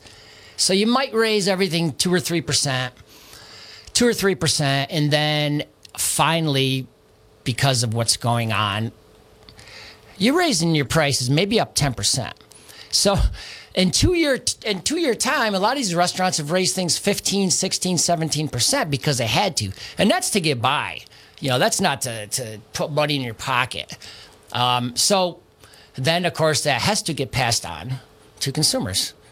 So it just, you know, profit is not a dirty word. These restaurants, they put money back into the business if they have it. Well, and that's that's one of the things with locally owned businesses, restaurants. Many people don't understand just how much money it takes to start Yes. a business. Yes. As far as equipment and then maintaining it. Once once you get the equipment, it just doesn't last forever. It has to be properly maintained. Things have to be replaced on a regular basis. And also there's the matter of time. You know, some people I think are, are happy to work a 35 or 40 hour week. Well, which doesn't work with the restaurant. If it does, you're not going to be, you know, you're not going to be around. I mean, it's fifty percent. it's kind of equal with the divorce rate, right? It's fifty percent failure or success, depending on the way you look at it. So, you know, you have you open your doors before you get anything. You're already paying your rent or your mortgage and your taxes and all these other things. Your your electric, gas bills before you even start selling anything. So you you going into a restaurant, you you got to be willing to work. Number one, And, you know it is a labor of love. Let's be honest. Well, if you didn't love it, you wouldn't last long. You would know, not. Some, some You people, some people, I, I think, have a dream of operating a restaurant. And then after 90 days or maybe six months, they, they say it's it's maybe not as exciting and glamorous as they thought it was. certainly not glamorous. Um, you know, the it, it's in your blood. It is absolutely in your blood. You love the customers. You know, you have your bad days, of course, but like on a good day when there's the crowds and the parking lot's full, and you've got cars from three or four different states in your parking lot, which is just, you know, it's just fantastic. Um, you know, I remember going into Ponchos when I was a kid, and and they had the grill kind of right by when you walk to the dining room. There's a coat rack there, and I would stand at that. I would stand there when my family sat down, and I would look at this guy flipping burgers and steaks. I'm thinking that is cool, you know. So if that's what you're into, And I remember that night when Poncho's Pit closed. Mm-hmm. I mean, I and I got two lamb speedies that night. It was there was a, a torrential downpour of rain, which seemed appropriate, but I knew those were my two final lamb speedies from Poncho's Pit on Riverside Drive. After all those decades, see how the, the, the see how the food and the restaurants are built into your. They are You know, your, well, your and that's sort of the same. fe- well, and sort of that. That was kind of the same feeling I I felt when I I trudged in Yeah. on Monday. Yeah, you trudged. because for whatever reason, as as a person, as a native of the area, and someone, as I said, who really appreciates the original Lamb Speedy. I, I thought, well, this this is a tough thing, and I know a lot of other people feel the same way because most other speedy outlets, in fact, as far as I can think of right now, the speedy places that are left uh, that are serving, whether it's for sit down or, or to go, I don't know if there's uh, another place in Broome County that is routinely selling cooked speedy sandwiches. Right. There, it, it, for besides the other uh, Lupos or our cousins, it has to be a secondary. You can't open a joint and call it Speedies. And the amount of people that wish or have tried taking it out of the area, they don't make it. Well, that's the thing that people have told me. They said, "Well, this should be easy to do." You know, Pick speedies are great, Pick so let's state. yeah. and you and- should go. You should be in uh, Omaha, Nebraska. You'd make a killing, right? I mean, okay. you know, it's, it's interesting. Yeah. What are going forward, looking in 2023 what, for the restaurants in New York State that uh, will continue to operate and have to make adjustments? What, aside from high cost of doing business, what are what are the biggest challenges they'll be facing going forward? What kind of where we're at is if you can just leave us alone for a bit, whether it's new regulations, um, you know, just let us get our feet on the ground. A lot of the guys got some money from the state and the government.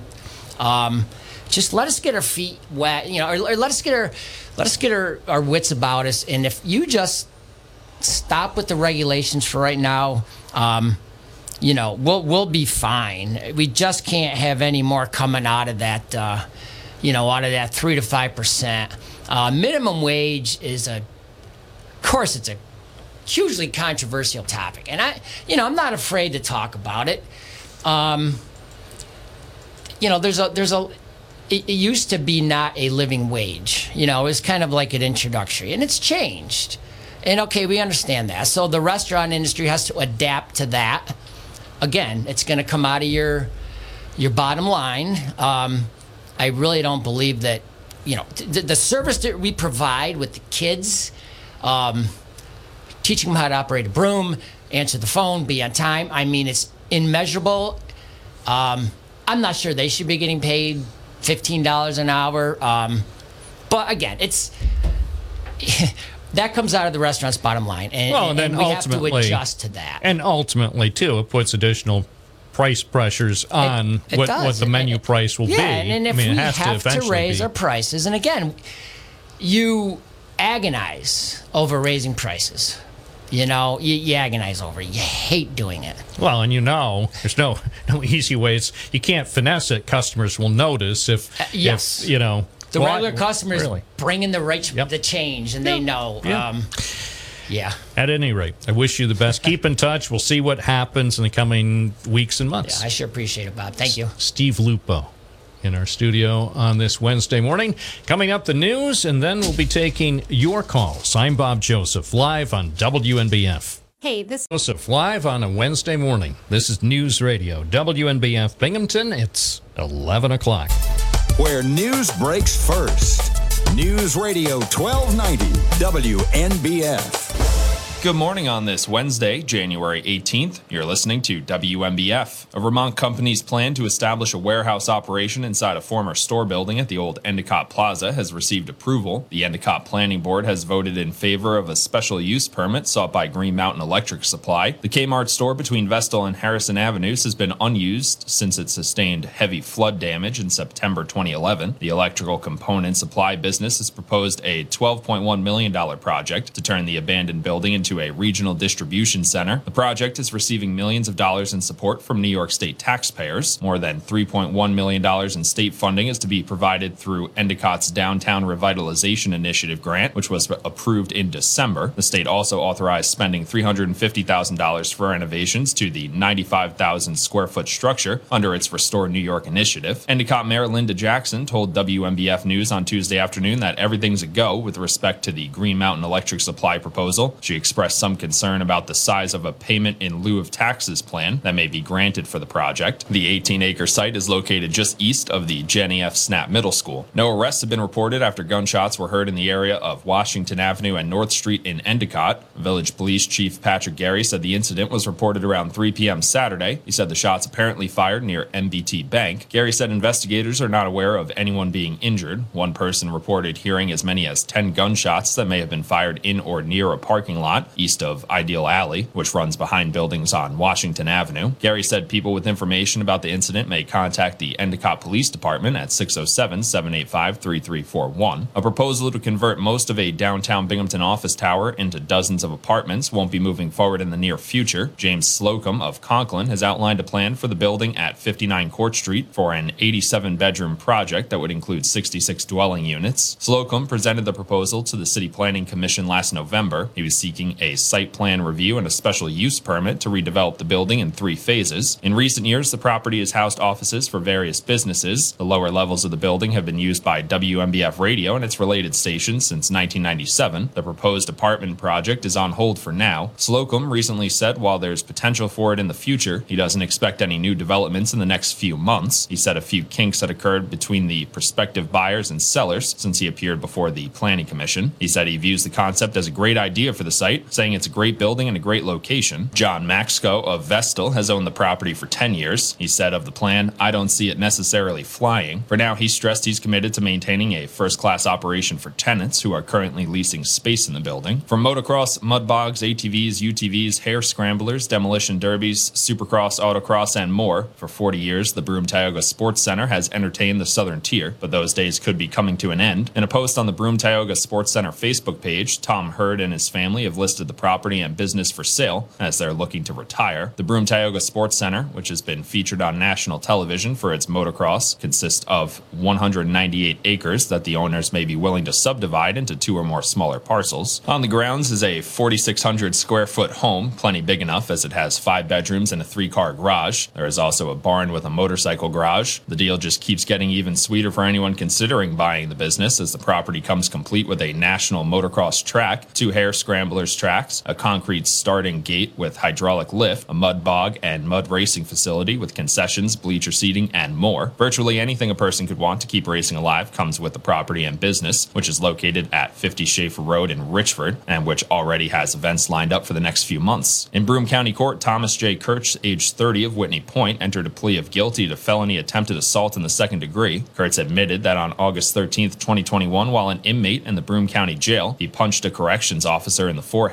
causing a laceration that required stitches. Kurtz, convicted in 2019 for attempted arson in the third degree, will be sentenced to two to four years on April 3rd. Michael A. Korchak, Broome County District Attorney, said the Broome County District Attorney's Office will continue to support the men and women who serve our county as corrections officers and prosecute those that cause or attempt to cause them harm. Prosecutors are dropping charges against a New York City police officer and military veteran who was accused of helping the Chinese government keep tabs on Tibetans in the U.S. A court date is scheduled for Thursday in Brooklyn after federal prosecutors told the judge last week they want to dismiss their case. Prosecutors say they obtained additional information, but a spokesperson wouldn't elaborate on Monday. A message was sent to Angwang's attorney. The lawyer had argued in court papers that his client's interactions with two Chinese consulate officials were simply efforts to ingratiate himself in hopes of getting visas to visit his family. The White House is brushing aside criticisms of its fragmented disclosures about the discovery of classified documents and official records at President Joe Biden's home and former office. Ian Sams, a spokesperson for the White House counsel's office, told reporters Tuesday the White House may withhold information to protect the Justice Department's investigation and was releasing information as it deemed it appropriate. Responding to questions about the piecemeal disclosures, Sams and the White House have been trying to be mindful of the risk in sharing information that's not complete. National Weather Service forecast for downtown Binghamton. Today, a slight chance of showers, cloudy with a high near 41 degrees, chance of rain 20%. Tonight, cloudy with a low near 32. Tomorrow, rain, snow, and freezing rain becoming all rain after 10 a.m. A high near 39 degrees, chance of rain 100%. Tomorrow night, rain likely, cloudy with a low near 35 degrees, chance of rain 70%. And Friday, showers likely, mainly before 1 p.m. Cloudy with a high near 39 degrees, chance of rain 60%. Friday night, chance of rain showers before 8 p.m., then a chance of rain and snow showers between 8 p.m. and 9 p.m., then a chance of snow showers after 9 p.m. Cloudy with a low near 28 degrees, chance of rain 40%. You're listening to WNBF, where news breaks first. News Radio 1290, WNBF, WNBF.com, and 92.1 FM. News Radio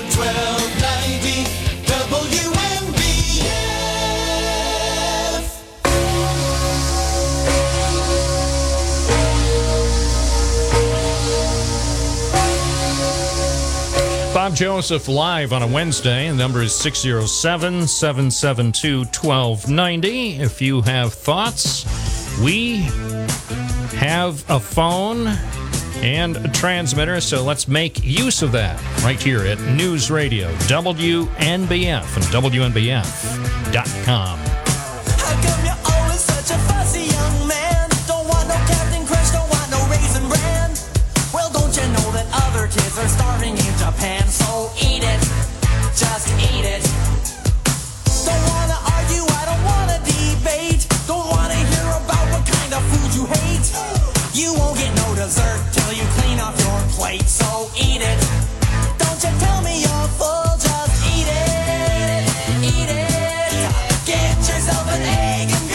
can't afford an egg. Have some more chicken, have some more pie. It doesn't matter if it's boiled or fried, just eat it. I can't afford an egg. Can't even find an egg. WNBF, good morning. You're on the air. What's your first name? Where are you calling from? Uh, my name is John, and I'm calling from Vestal. Morning. What's up? I have a question to ask you. Have you ever heard anything um, on the status of Sam Sutton? Used to play for um, uh, Binghamton University basketball and transferred to uh, Penn State. He played for Tom Dempsey. No, no. Next time He's a I. real good player. He he scored like a couple games. I saw him play. He scored 37 points or more. Hmm. Heck of a ball player. Yeah. He's as good as a Falco. All right. Well, next time I see Roger Neal, I'll uh, try to remember to ask him. He probably Okay, would know. thank okay. Thanks, John. 1112 at News Radio, WNBF, WNBF.com. As I uh, often say, Roger Neal is the guy, guy with all the answers. I, I don't have many answers. The only thing I'm noted for is questions. I always seem to have a few. WNBF, you're on the air. What's your first name? Where are you calling from? Uh, another John, uh, this time from Binghamton. Hey, John. Good morning. Hey, uh, are, are we going to someday, Endicott, Johnson City, and Binghamton uh, realize that we've been had uh, by Binghamton University uh, and ask for reparations, payment in lieu of taxes for the damage that they have done to the local residents, most of which, the majority of which, have absolutely nothing to gain or lose uh, on the university. Uh, I think it's time for that discussion. Uh, you know, in Ithaca, it's interesting, and these these uh, these the universities are very liberal until it comes time to uh, put their money where their mouth is. Uh, TCAT, which is the public transportation system for Tompkins County and Ithaca, is funded by three sources: uh, the county, uh, the city, and Cornell. And they each have paid a third of a share. Well, now Cornell is is balking at uh, the new budget for TCAT. In other words, uh, they they want to limit their exposure uh, to public transportation. You know, this liberal uh, bastion. Uh, Well, what about Binghamton University? How much is BU contributing to operating the BC transit system to to help support the the effort by Broome County government? well, they've they're in competition with BC Transit. Oh, that's right. They have their own bus fleet. And they they pay their drivers. I think it was twelve dollars an hour the last time I checked. Hardly hardly a union shop, uh, and uh, you know, uh, I will debate anybody anytime. Uh, about this because 25 years ago I said at county legislature meeting if you believe that Binghamton University can save Binghamton then you uh, are believe that Yale saved New Haven and here's where I think the, the the people that are mad at the police department, they're mad at this and that. What they're missing is this: they are in a community where the university is the giant sucking sound, and their lives, they have no lives uh, because of that. The life revolves around the typical, stereotypical binge drinker uh, university student. It doesn't revolve around them or any kind of community, no matter whether you want to call NOMA or you want to build community centers. Uh, there's no life here. Uh, there's no life, particularly in downtown Binghamton, except to drink. I mean, there's no movies. Uh, there's no no place to take a girl for a malted milk uh, on a first date. I, I mean, there's none of that. So what these people are bemoaning and what they are frustrated about is the lack of ambiance except for uh, students, transient students from Metro New York who have total disrespect for the community, who are complete narcissists, uh, uh, and and they've been steamrollered by this, and they've been steamrollered by the university. Uh, most of those people don't live anywhere near Binghamton, Johnson City, or downtown Endicott. Well, how many administrators for the university do you think actually live downtown, here in downtown Binghamton or near the Health Sciences campus in Binghamton? Of the top administrators for BU, what percentage do you think live within close proximity of, of the students who are uh, bringing such zest to our, our nightlife here? uh, virtually none, and I ha- have uh, access to the Binghamton University directory. Uh, some live on the west side. Some live actually uh, in the uh, no man's land on Riverside Drive between the Circle and the ice cream stand.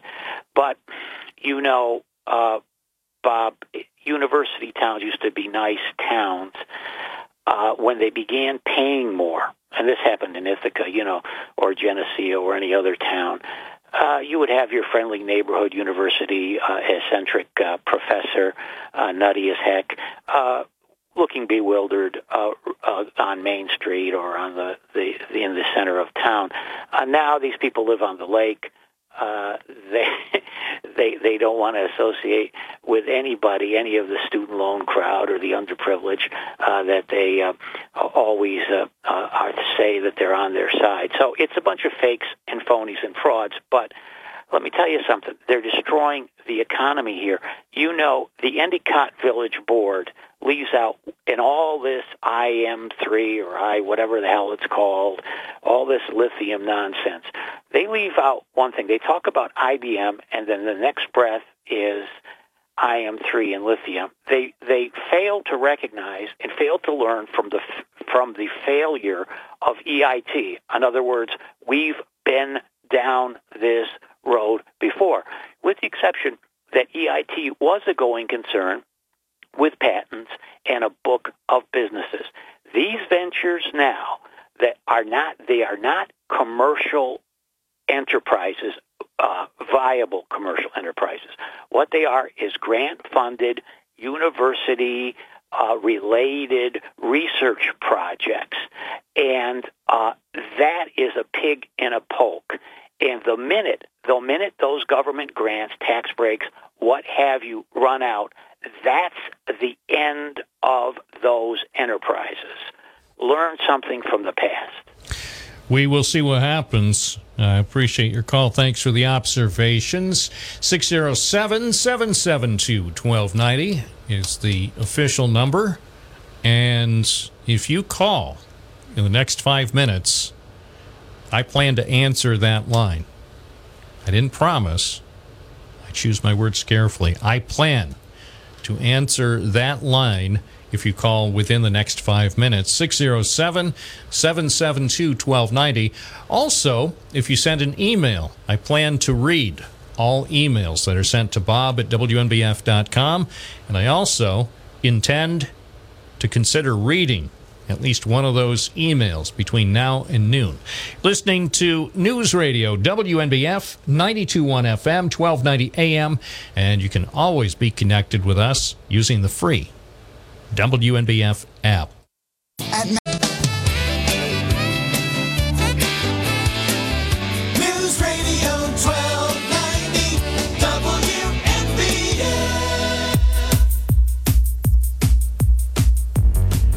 22. Bob Joseph Live on your Wednesday morning.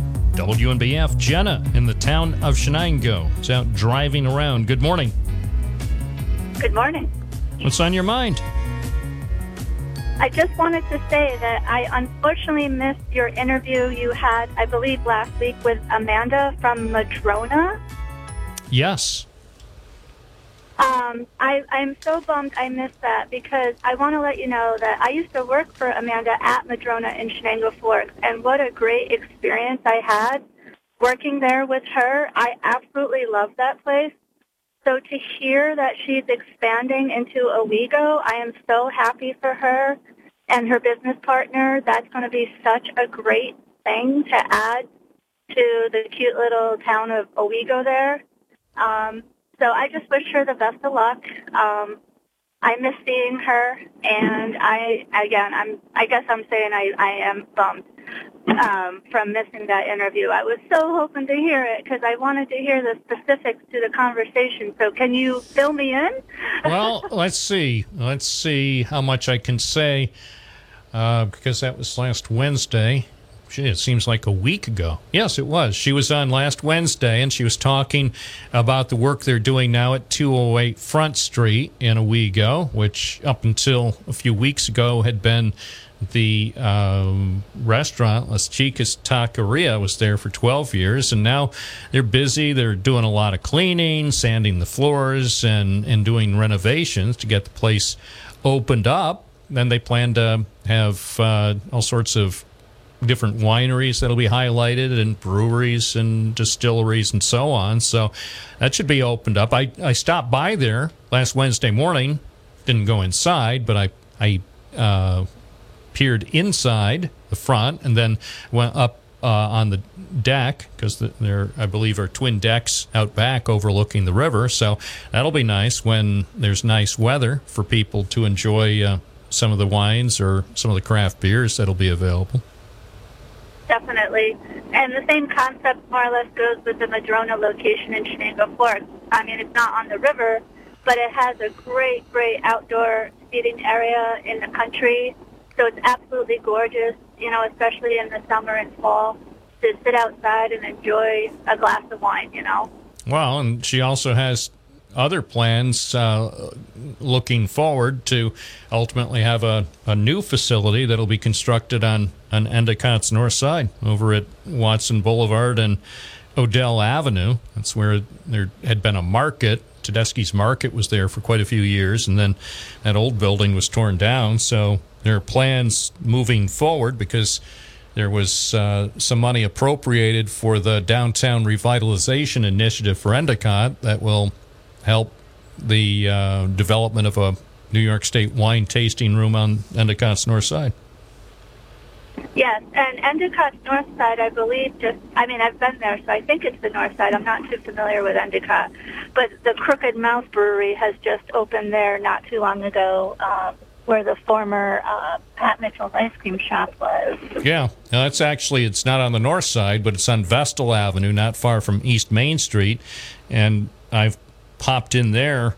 Haven't been in there since they opened, but I was in there a few times when they were getting the place ready for business and talked with uh, some of the people who were involved in that project. And that's interesting because that building will be um, right next door to another huge project that should get started later this year because the uh, company from Vermont, an electrical um, company that, that provides parts, wholesale prices or wholesale parts, they're going to develop a warehouse distribution center in the old Kmart building that's been idle for more than 11 years. That's a big project that will bring uh, revitalization and even a green space and a walking path around that area right near the, the new craft brewery. Yes. And just real quick, too, I listened to your last caller, John, um, to mention, you know, his whole beef with Binghamton University. I'm not quite sure what he's upset about with that place. But um, I just wanted to say, too, in my own opinion, I feel it's important that we have a university in this area, not because it brings what bars and restaurants to the area. I mean, that's always good for any community, if you ask me. It brings in revenue. But in my opinion, as a nurse, I feel like we need more institutions set up in cities in order to educate the people that want to be educated, such as there's such a huge nursing shortage and I'm sure a doctor shortage right now. We need these places to for people who want to go into healthcare or into whatever there is a need of so we can get more nurses hired Well, and that's more true. doctors hired. You know, with the So with the Decker College of Nursing and then the pharmacy school on Corliss Avenue as part of the Health Sciences campus, I've talked with uh, so many of the students there, and w- whether they're from other parts of New York State or or even from outside the, the immediate area, sometimes from other countries, they all have told me how impressed they are with Binghamton, and I'm hoping that uh, a certain percentage will decide after they're completed with their studies at Binghamton University that they'll uh, stick around here, and whether they uh, uh, get hired by UHS or other businesses in the area or Lourdes, uh, or start their own business. You know, hopefully that that will result in a, a turnaround because our popul- the population of this area has been decreasing in recent years, and well, and the people who are left here, it's an aging populace. We need more young people who will stay here and and start businesses and consider starting families here in the Binghamton area. Definitely, I agree with that. Yes. Appreciate your call. Thank you so much. Take care. 1129, Bob Joseph on WNBF. Oh, Beverly from the town of Dickinson. I know you've been trying to get in over the last couple of days, but you have uh, encountered tough times because the program's been so popular. Oh yeah, I, I know that. Yeah, I'm sorry to hear Lupo's is closed and, McDonald's and Endwell closed, and I think there's an, somewhere else uh, is going to close too. Well, it wouldn't surprise me. But you know, uh, every every time one place closes, uh, it's not uh, unusual that another place will open. So even even though it was tough for I'm sure Steve and Sam Lupo to at least for the moment close the Lupo's S&S Char Pit on West State Street, you know, 45 years is a pretty pretty good run for everything. Heck, I've been here for about that long. Yeah. I wonder if I wonder if that means anything. If they close down S&S Char after that amount of time, I wonder if that means anything for for my run here at WNBF. I don't know. I don't know. I'm not sure that the two are connected, but It's interesting. It's an interesting thought. Oh, I was listening to a radio station, uh, WEBY. Uh, have you heard of that one? Mm, it sounds familiar. Who was on? What what did they what were they talking about? They had no commercials. Well, then they if they have no commercials, they're probably not going to be in business for long. It's W E B B Y. Oh, Webby. Yeah.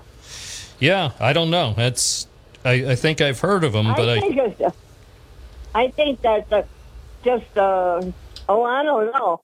But it was a new show because over the weekend I listened to it, and I, I, you know, they they play music and stuff, and then they then they have people that speak.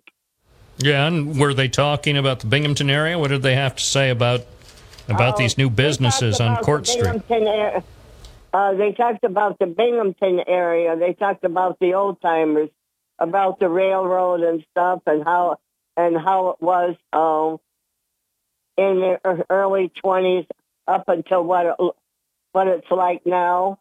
And then they talked about a lot of other things, you know, about uh, oh, uh, DJs closing and stuff like that. It was pretty interesting. Well- I thought maybe you knew something. Well, I think I, I think I know I think I know a couple of the people involved in that. I'll have to I'll have to look into I that. don't See, know, but there was no commercials. well, that's a There no problem. were no commercials. I don't know how long they've been on. Yeah, well, I'll tell you this: if you're running a radio station or a TV station with no commercials, unless you're selling it as a subscription service, you know, maybe that's maybe that's the solution for me. I can turn this program. We could call it Bob Joseph Plus, and I can charge ten dollars a month, Bob Joseph Plus, and that way, if you pay ten dollars a month, you could listen to the to the show. Yeah, I mean it was it was real interesting. I they said where it was from. Hmm. Yeah, I I'll I'll have to look into that and see what see what the story is because I, I think I think I have an idea. So thank you for calling it to my attention. Hope you have a good afternoon. Yeah, you too. 1133. I'm Bob Joseph, live on News Radio, WNBF. Our phone number is 607 772 1290. The email address is bob at WNBF.com. News Radio, WNBF 921 FM, 1290 AM. And you can always be connected using our free WNBF app. If you're str-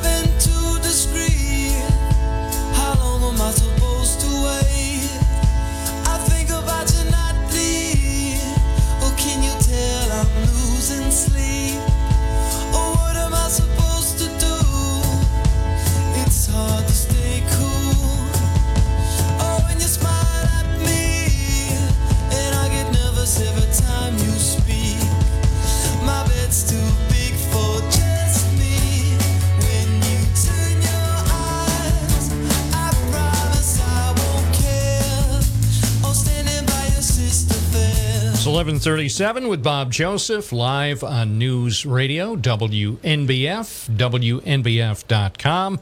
Take a look at a website that is providing local coverage on a regular basis. Yeah, local coverage, real news for real people. Almost sounds like those um, companies that advertise food made with real ingredients. No kidding. Hi, I'm selling food made with real ingredients. Anyway, we have uh, real news made with real reporters at WNBF.com. So, if that's something that might be of interest to you, you should check it out on your computer or better yet, on your phone. On your phone. We have, uh, I'll tell you one thing that looks nice on the website is the uh, old Kmart Plaza. Look at those beautiful photographs. Heck, they're so beautiful, maybe you should look at it on your regular computer with a big display to see those fantastic photos of the old Kmart building between Vestal Avenue and Harrison Avenue in Endicott. I enjoyed my latest visit to that site, bringing back grand memories of the blue light special. And they even, when Kmart left the building, they even helpfully kept their store hours in place. I had, had to take a picture of that, although it's a little difficult to make it out because they put up a fence trying to keep reporters out. But uh, so I'm looking at the old store hours of the Kmart building in Endicott. It says Monday through Thursday, 8 a.m. to 10 p.m. Friday, 8 a.m. to 10 p.m. Saturday, the same, and then Sunday. Uh, a little faded there. I think Sunday it was 9 a.m. to 10 p.m. So the good old Kmart. and Then also the pharmacy hours. So the people from Vermont, they want to turn that into a warehouse, a distribution site. So that's going to take millions of dollars. I'm told that it's going to be 12.1 million dollars for the project. So as as you might expect, they don't want to pay for the whole project themselves. That would be that wouldn't be right for uh, a company from Vermont. They're getting uh, millions of dollars in help from New York State. The $12.1 million project will be supported by some state funding, uh, 3.1 million through the Downtown Revitalization Initiative that was awarded to Endicott last month. Also, the state approved $350,000 for renovations to the 95,000 square foot structure under a different initiative. So, they'll get some money, some tax breaks, a pilot, payment in lieu of taxes, 15 years. But the silver lining is after more than a decade, that building and that property, that sprawling property that I believe it encompasses about 18 acres. I believe it'll finally be put back into use. I spoke with Endicott Mayor Linda Jackson, and she said everything's a go with respect to the proposal by Green Mountain Electric Supply. So we'll see what happens. I believe the Broome County Industrial Development Agency will be acting on a pilot payment in lieu of taxes. It's 1141 News Radio, WNBF, and WNBF.com. If you have thoughts about things going on in Endicott, Johnson City, Vestal, Binghamton, or anywhere, give us a call. 607 772 1290 or send an email to bob at WNBF.com. Uncle Sam.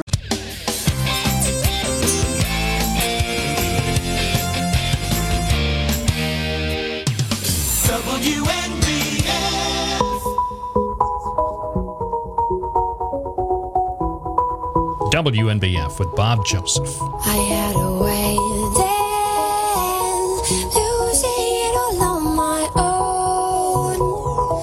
I had a heart then, but the queen has been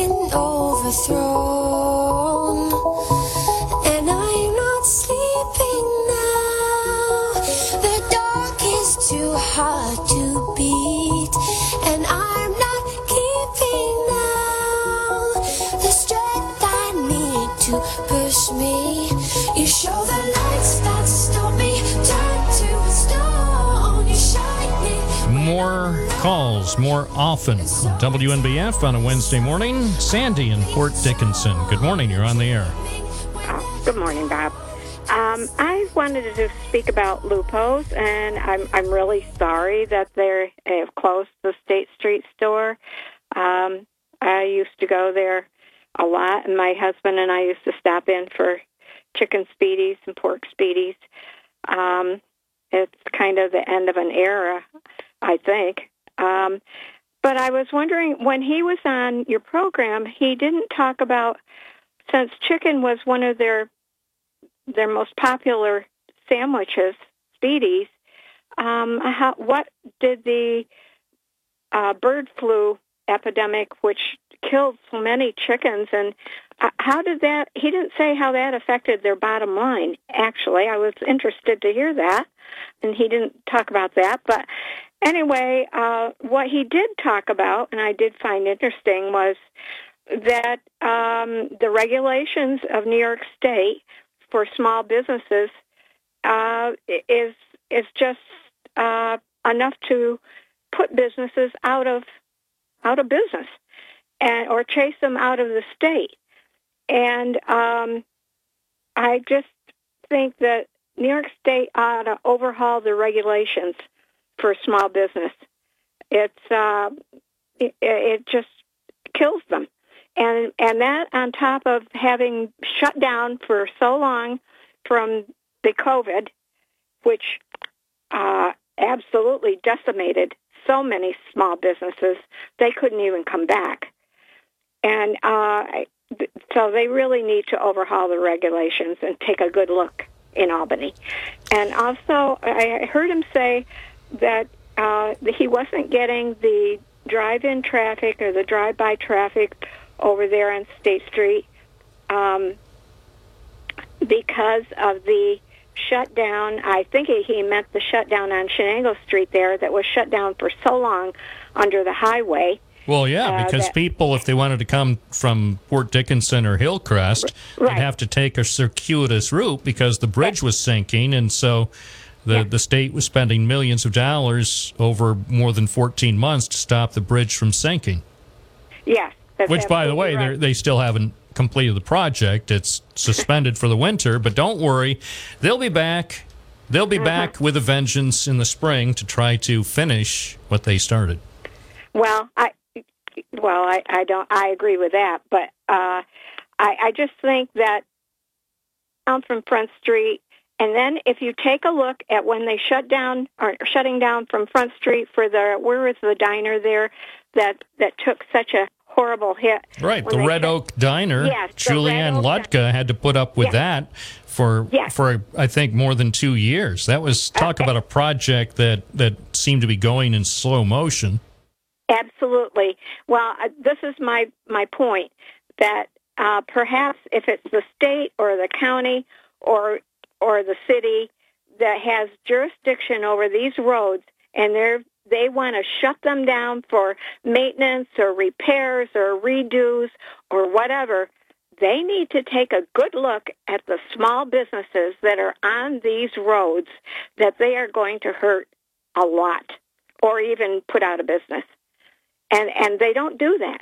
They just go ahead and and la di da, and don't take uh, into consideration the businesses that are there that they're hurting from shutting down these roads, or make it a point to have a time frame of working on these roads and getting them done in a good, timely manner.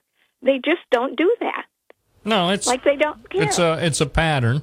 It's a pattern, and they put up a sign. Same with the work that happened over the past construction season on State Street in Binghamton. They spent, I think, they started in March and didn't get finished till close to December. That block of of State Street between Yes. Henry and Lewis, and those businesses, you know, Chris's Yeah. Diner, and then a few of the other businesses. How how were they supposed to survive when most of the time, certainly during the day, most of the time, their customers couldn't even drive to easily drive to um, the the place of business. I'm I'm surprised any any of the businesses along that stretch of State Street managed to survive at all. They they came close in, in at least one case to having to pull the plug because they they were running out of money. Exactly. I, I agree. And uh, this is a major thing that's been happening in, in this area for a while. And somebody ought to, I don't know who, who has jurisdiction to take a good look at this, whether it's, I don't know who. But anyway, they need to uh, like I said, have a time frame if they're going to shut down some of these streets that have small businesses on them. They need to have a time frame that they're going to work on that street and they're going to finish it when they when they say they are going to, and not just let it hang on and hang on and and till these businesses just can't carry on anymore. That's all I have to say, Bob. All right. Thank you. I appreciate it. It's 1152 at News Radio, WNBF, and WNBF.com. In the case of the work on State Street, I think, if I'm recalling correctly, I think Mayor Kraham, when he held a news conference at the site early last year, I think he laid out the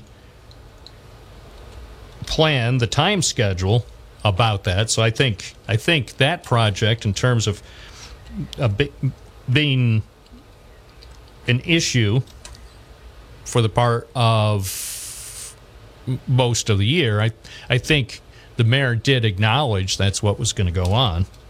So although.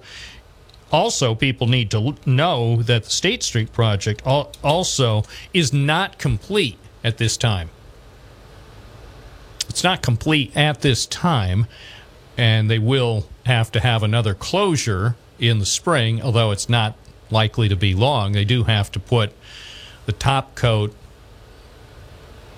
the blacktop, or whatever they call it, on on top when the uh, plants reopen in the spring. But that's not expected to be a long closure. Would seem to me. I think the mayor said that could take a few days. So it'll be a, a brief a brief disruption in traffic on that part of State Street. Looking back to the original announcement, actually, let's see. Not sure that. Oh, I guess I don't have the actual clip where the mayor was talking about it. Let me just see. Nope. No, that was just the guys getting started. That was in April. That was right before the news conference began, and workers were starting to uh, do some excavation on that that part of, of State Street. But I do see it from the story that we did in late April. The mayor said the work was probably going to run through fall. So at least he gave people, I think, adequate notice. And they put up signs saying local businesses remain open. So eventually they did that too on Chenango Street near the sinking bridge. There were signs that were posted that said local businesses remain open. I don't know if those signs actually make a big difference, but maybe they do. And in fairness, with the state or with the um, sinking bridge, Interstate 81's fabulous sinking bridge should be a tourist attraction. They call it Chenango Arch. Come and visit New York State's incredible sinking bridge, and they could charge ten dollars for people to actually walk through. Bring the family. And walk. It was sort of like how Caverns, except not quite as cool. Take the family. Visit Binghamton's incredible sinking bridge. And I could be the tour guide. I would give tours. I would tell them everything, everything they need to know about the Interstate 81 sinking bridge and why New York State taxpayers have to pay millions of dollars to try to stop the sinking so it can last another 75 years. This is Bob Joseph live on a Wednesday morning. This is News Radio, WNBF 921 FM, 1290 AM, and streaming at WNBF.com. Hi, folks. News Radio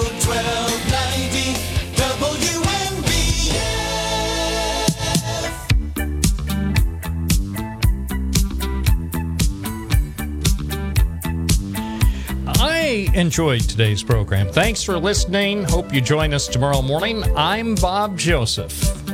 You're listening to News Radio, WNBF Binghamton, and WNBF.com.